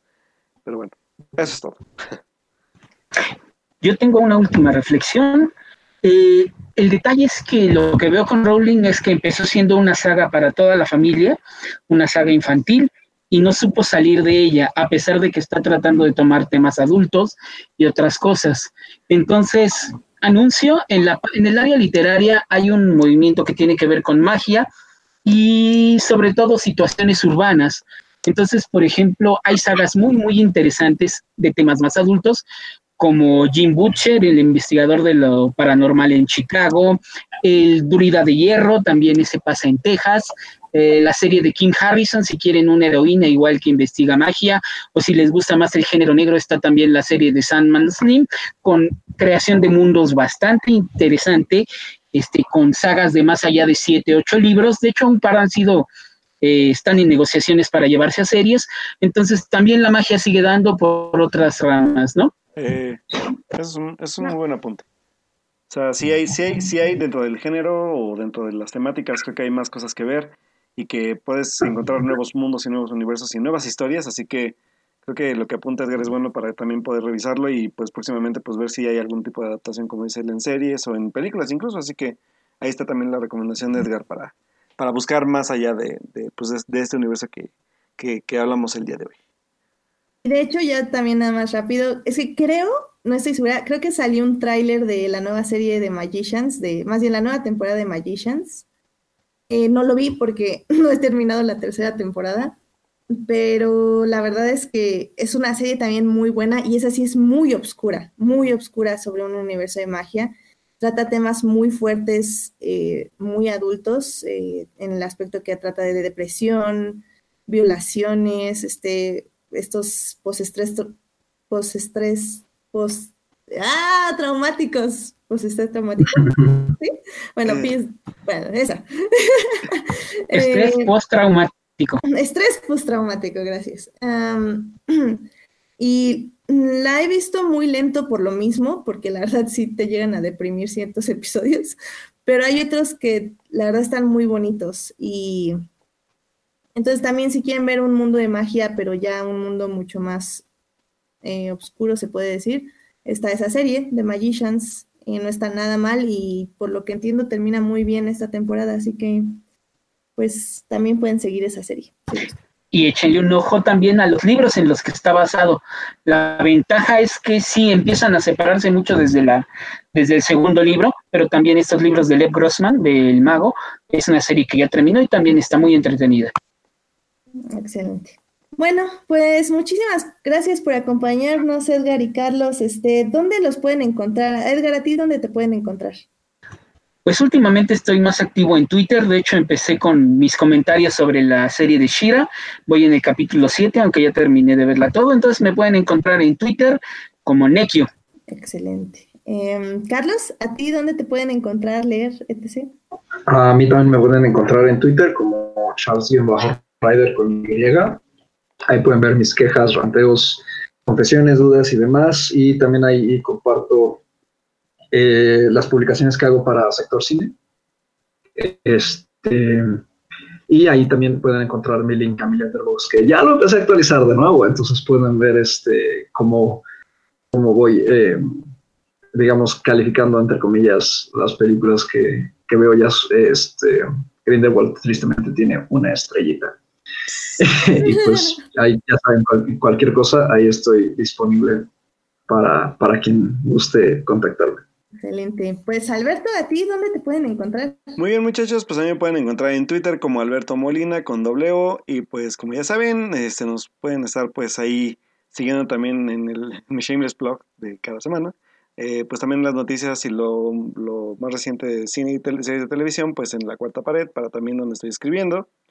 Y también en Síntesis, donde estoy escribiendo también reseñas de películas que pues que van a estrenarse o que ya se estrenaron, para que también sigan la conversación conmigo ahí. Y aprovecho también ahorita para, hablando de estrenos que sí vale la pena esta semana, por ahí hoy pude ver una película que es un documental español que se llama Muchos hijos, un mono y un castillo, que si no la han visto, bueno, más bien si la tienen ahí cerca de su cine, vayan a verla antes de que dé el samanazo, porque vale totalmente la pena. Así que pues ahí espero escribir sobre ella esta semana, para que también pues les dé como la recomendación de la película. Así que pues ahí nos leemos, y pues cualquier duda, comentario o sugerencia, pues ahí nos seguimos en las redes sociales. Excelente. Pues a mí me pueden encontrar en HTIDA, donde igual pues voy a intentar hacer un rewatch de Game of Thrones, porque todavía sigo con mi rewatch de Clone Wars. Pero definitivamente, por lo que discutimos esta semana, voy a hacer un thread, un hilo de defensa de las precuelas de George Lucas, porque son películas muy buenas que hay que defender. No en la realización, pero yo creo que sí en la historia, y nos dieron mis amadas guerras clónicas de Clone Wars, la serie, así que la verdad es que tal vez esa serie me hizo apreciar muchísimo más las precuelas, porque como que entendí qué quería hacer George Lucas y qué no pudo hacer, tal vez por eso mismo que hablamos, que tal vez estos autores ya nada tienen que darlas a otros para que las cuenten sus historias. Y fue lo que George Lucas hizo con Dave Filoni, y salió de Clone Wars, y de Clone Wars es, la verdad, una obra maestra. Entonces, la serie es una obra maestra. Entonces, creo que es eso. Creo que es nada más, tienen que delegar para que otros que son fans, o sea, que están en el universo y respetan el universo, sepan contar nuevas historias o las mismas historias pero con diferentes personajes también. Siempre funciona. Entonces, pues bueno, eso es todo por hoy. Muchísimas gracias por acompañarnos, Edgar, Carlos. Muchas gracias por venir. Esperemos que esto les haya servido. Bueno, a Carlos al menos como catarsis. Un desahogo. Como catarsis, totalmente. Es momento de ver Harry Potter y la Piedra Filosofal. Eso, Chihuahua. Los audiolibros son muy buenos, yo los recomiendo mucho. Sí, vamos a reoír los audiolibros. Muy bien. Me parece buena idea. También muchísimas gracias a quienes nos acompañaron en vivo. Estuvo Uriel, que ahora sí aguantó hasta el final. Muy bien, Uriel. Muy bien. Está Marcela, estuvo Julián García, obviamente, aquí acompañándonos. Estuvo Sócrates Ochoa. Y también estuvo Astrid León y Jorge Arturo Aguilar. Marcela Salgado también. Sí, ya la dije. Ah, creo. Perdón, bueno. Me fue. Nada, está bien. Y ya, esos son los que nos estuvieron acompañando en el chat. Muchísimas gracias por escucharnos en vivo. También muchísimas gracias a quienes nos oyen durante la semana en Heartis y en iTunes. Recuerden que este programa estará ahí a partir del miércoles en la noche. Y pues para que ya se pongan las pilas, el próximo programa vamos a hablar de dos series. Vamos a hablar de Sabrina, que ya es una serie que salió hace mucho en Netflix, entonces ya la tenían que haber acabado, chicos, o si no, ya acábenla, porque vamos a discutir sobre ella. Claro. Y también vamos a hablar de She-Ra. Muy bien. ¿Y de estrenos de la semana qué tenemos la otra semana? No tengo idea de cine. Carlos. Hay una cosa de horror, parece ser que es horror surcoreano que... Pues por lo visto no le estoy yendo tan mal, pero no estoy muy seguro de qué trata. Yo ya vi dos películas, vi tanto la que les comenté, el documental español, pero también hubo una que vi en la semana que es una comedia. Me interesa hablar de ella porque a Carlos se la vendí muy bien, igual a la gente que ya le conté que la he visto, se las vendí bastante bien. Aunque no quiero que la vayan a ver, pero sí es una película como que creo que vale la pena hablar, que es una comedia con Mark Wahlberg y Rose Byrne. Entonces, igual a ver si puedo hablar rápido de ella la próxima semana, que se llama Familia al Instante. Y pues creo que ya son todos los estrenos, ¿no? Ah, no, ya me acordé. Bueno, la cosa esta coreana se llama Gonjam, bueno, aquí se va a llamar Gonjam Hospital Maldito, Gonjam Haunted Asylum. Sí, es de Corea del Sur, es de horror con fan footage. Ah, y también le ha ido muy bien. También, Carlos, y le ha ido muy bien. ¿Se va a estrenar también ya? ¿Se estrena Wi-Fi Ralph este fin de semana? Sí, es lo que estaba viendo. Wi-Fi Ralph y Wi-Fi Ralph es como el blockbuster. La maestra de Kinder. Y la maestra de Kinder. Eso sí, véanlo, porfa, véanlo. Vayan a ver eso. Uy, ¿y qué creen? Que voy a tener chance de rantear contra el documental de las Chivas. Sí. Ah, y eso también se va a estrenar. Dios, por favor, no la vayan a ver. Escúchanos rantear, pero no la vayan a ver por lo que más quieran. Ni siquiera si son fans de las Chivas, por favor, no lo hagan, no se hagan eso. No, se los pongo así. Si son fans de las Chivas, no lo vean porque obviamente siguieron ese torneo de clausura. Ajá, sí, exactamente. Entonces ya lo vieron. Sí, ya lo vieron. No creo que lo quieran revivir. No, ya. No lo vean en serio, por fiedad. Por cierto, también se estrena la de Peppermint, esta película de que sale esta Jennifer Garner, que literalmente como está dirigida por el que hacía la de... esas de Liam Neeson, que trata de salvar a su hija o algo. Ah, las de Búsqueda Implacable. Ajá, es lo mismo, pero con Jennifer Garner. Y el Jennifer Garner. Es una mamá que pierde a su familia. Si tengo tiempo yo voy a ver esa, la verdad. Sí, la quiero ver. Sí, porque Edith no va a ver Wi-Fi Ralph si no está subtitulada, entonces ya valimos. Exactamente. Que por cierto, de esa de la Garner, justo hoy fue la función de prensa, una amiga fue, a los cuentos de mi Twitter luego que dijo. Ok. No, lo quedamos para luego. Bueno, por cierto, yo también voy a ver qué raro porque la semana pasada vi la que les conté que es Familia al Instante, que tuvo preestreno esta semana, pero se estrena ya bien el 30 de noviembre. Y también esta semana voy a ver una película que se ve horrible, pero pues cine gratis, que es una película de terror que se llama Malicious, así que pues ahí también se los contaré dentro de 2 semanas, pero se ve y suena horrible. Se ve suena horrible, pero bueno. Y por cierto, a Edith no sé si le gustaría hablar de...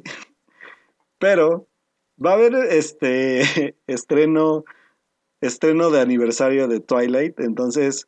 Estaría cagado hablar de Twilight el 27... Bueno, se va a proyectar el 27 de noviembre, pero estaría cagado hablar de ella sobre sus 10 años y lo que nos... Sí. Todo lo malo que nos dejó. Así que estaría bueno también. No. Es que yo quiero hablar de algo muy particular que creo que ya había hablado aquí en el programa. Pero sí, lo vemos la próxima semana. Podemos hablar esta semana también de los 10 años de Twilight, entonces... Excelente, a ver si nos da tiempo. Y entonces, pues bueno, muchachos, muchas gracias por acompañarnos en este programa tan triste y tan de enojos. Pero muchas gracias a todos los que estuvieron en el chat, a todos los que nos escucharon o que nos van a escuchar por diferido. Y pues también a Carlos y a Edgar, muchas gracias, muchachos. Un placer, como siempre. Bueno, pues que tengan una linda semana a todos. Nos escuchamos el próximo lunes, 9:30 de la noche. Bye. Adiós. Bye.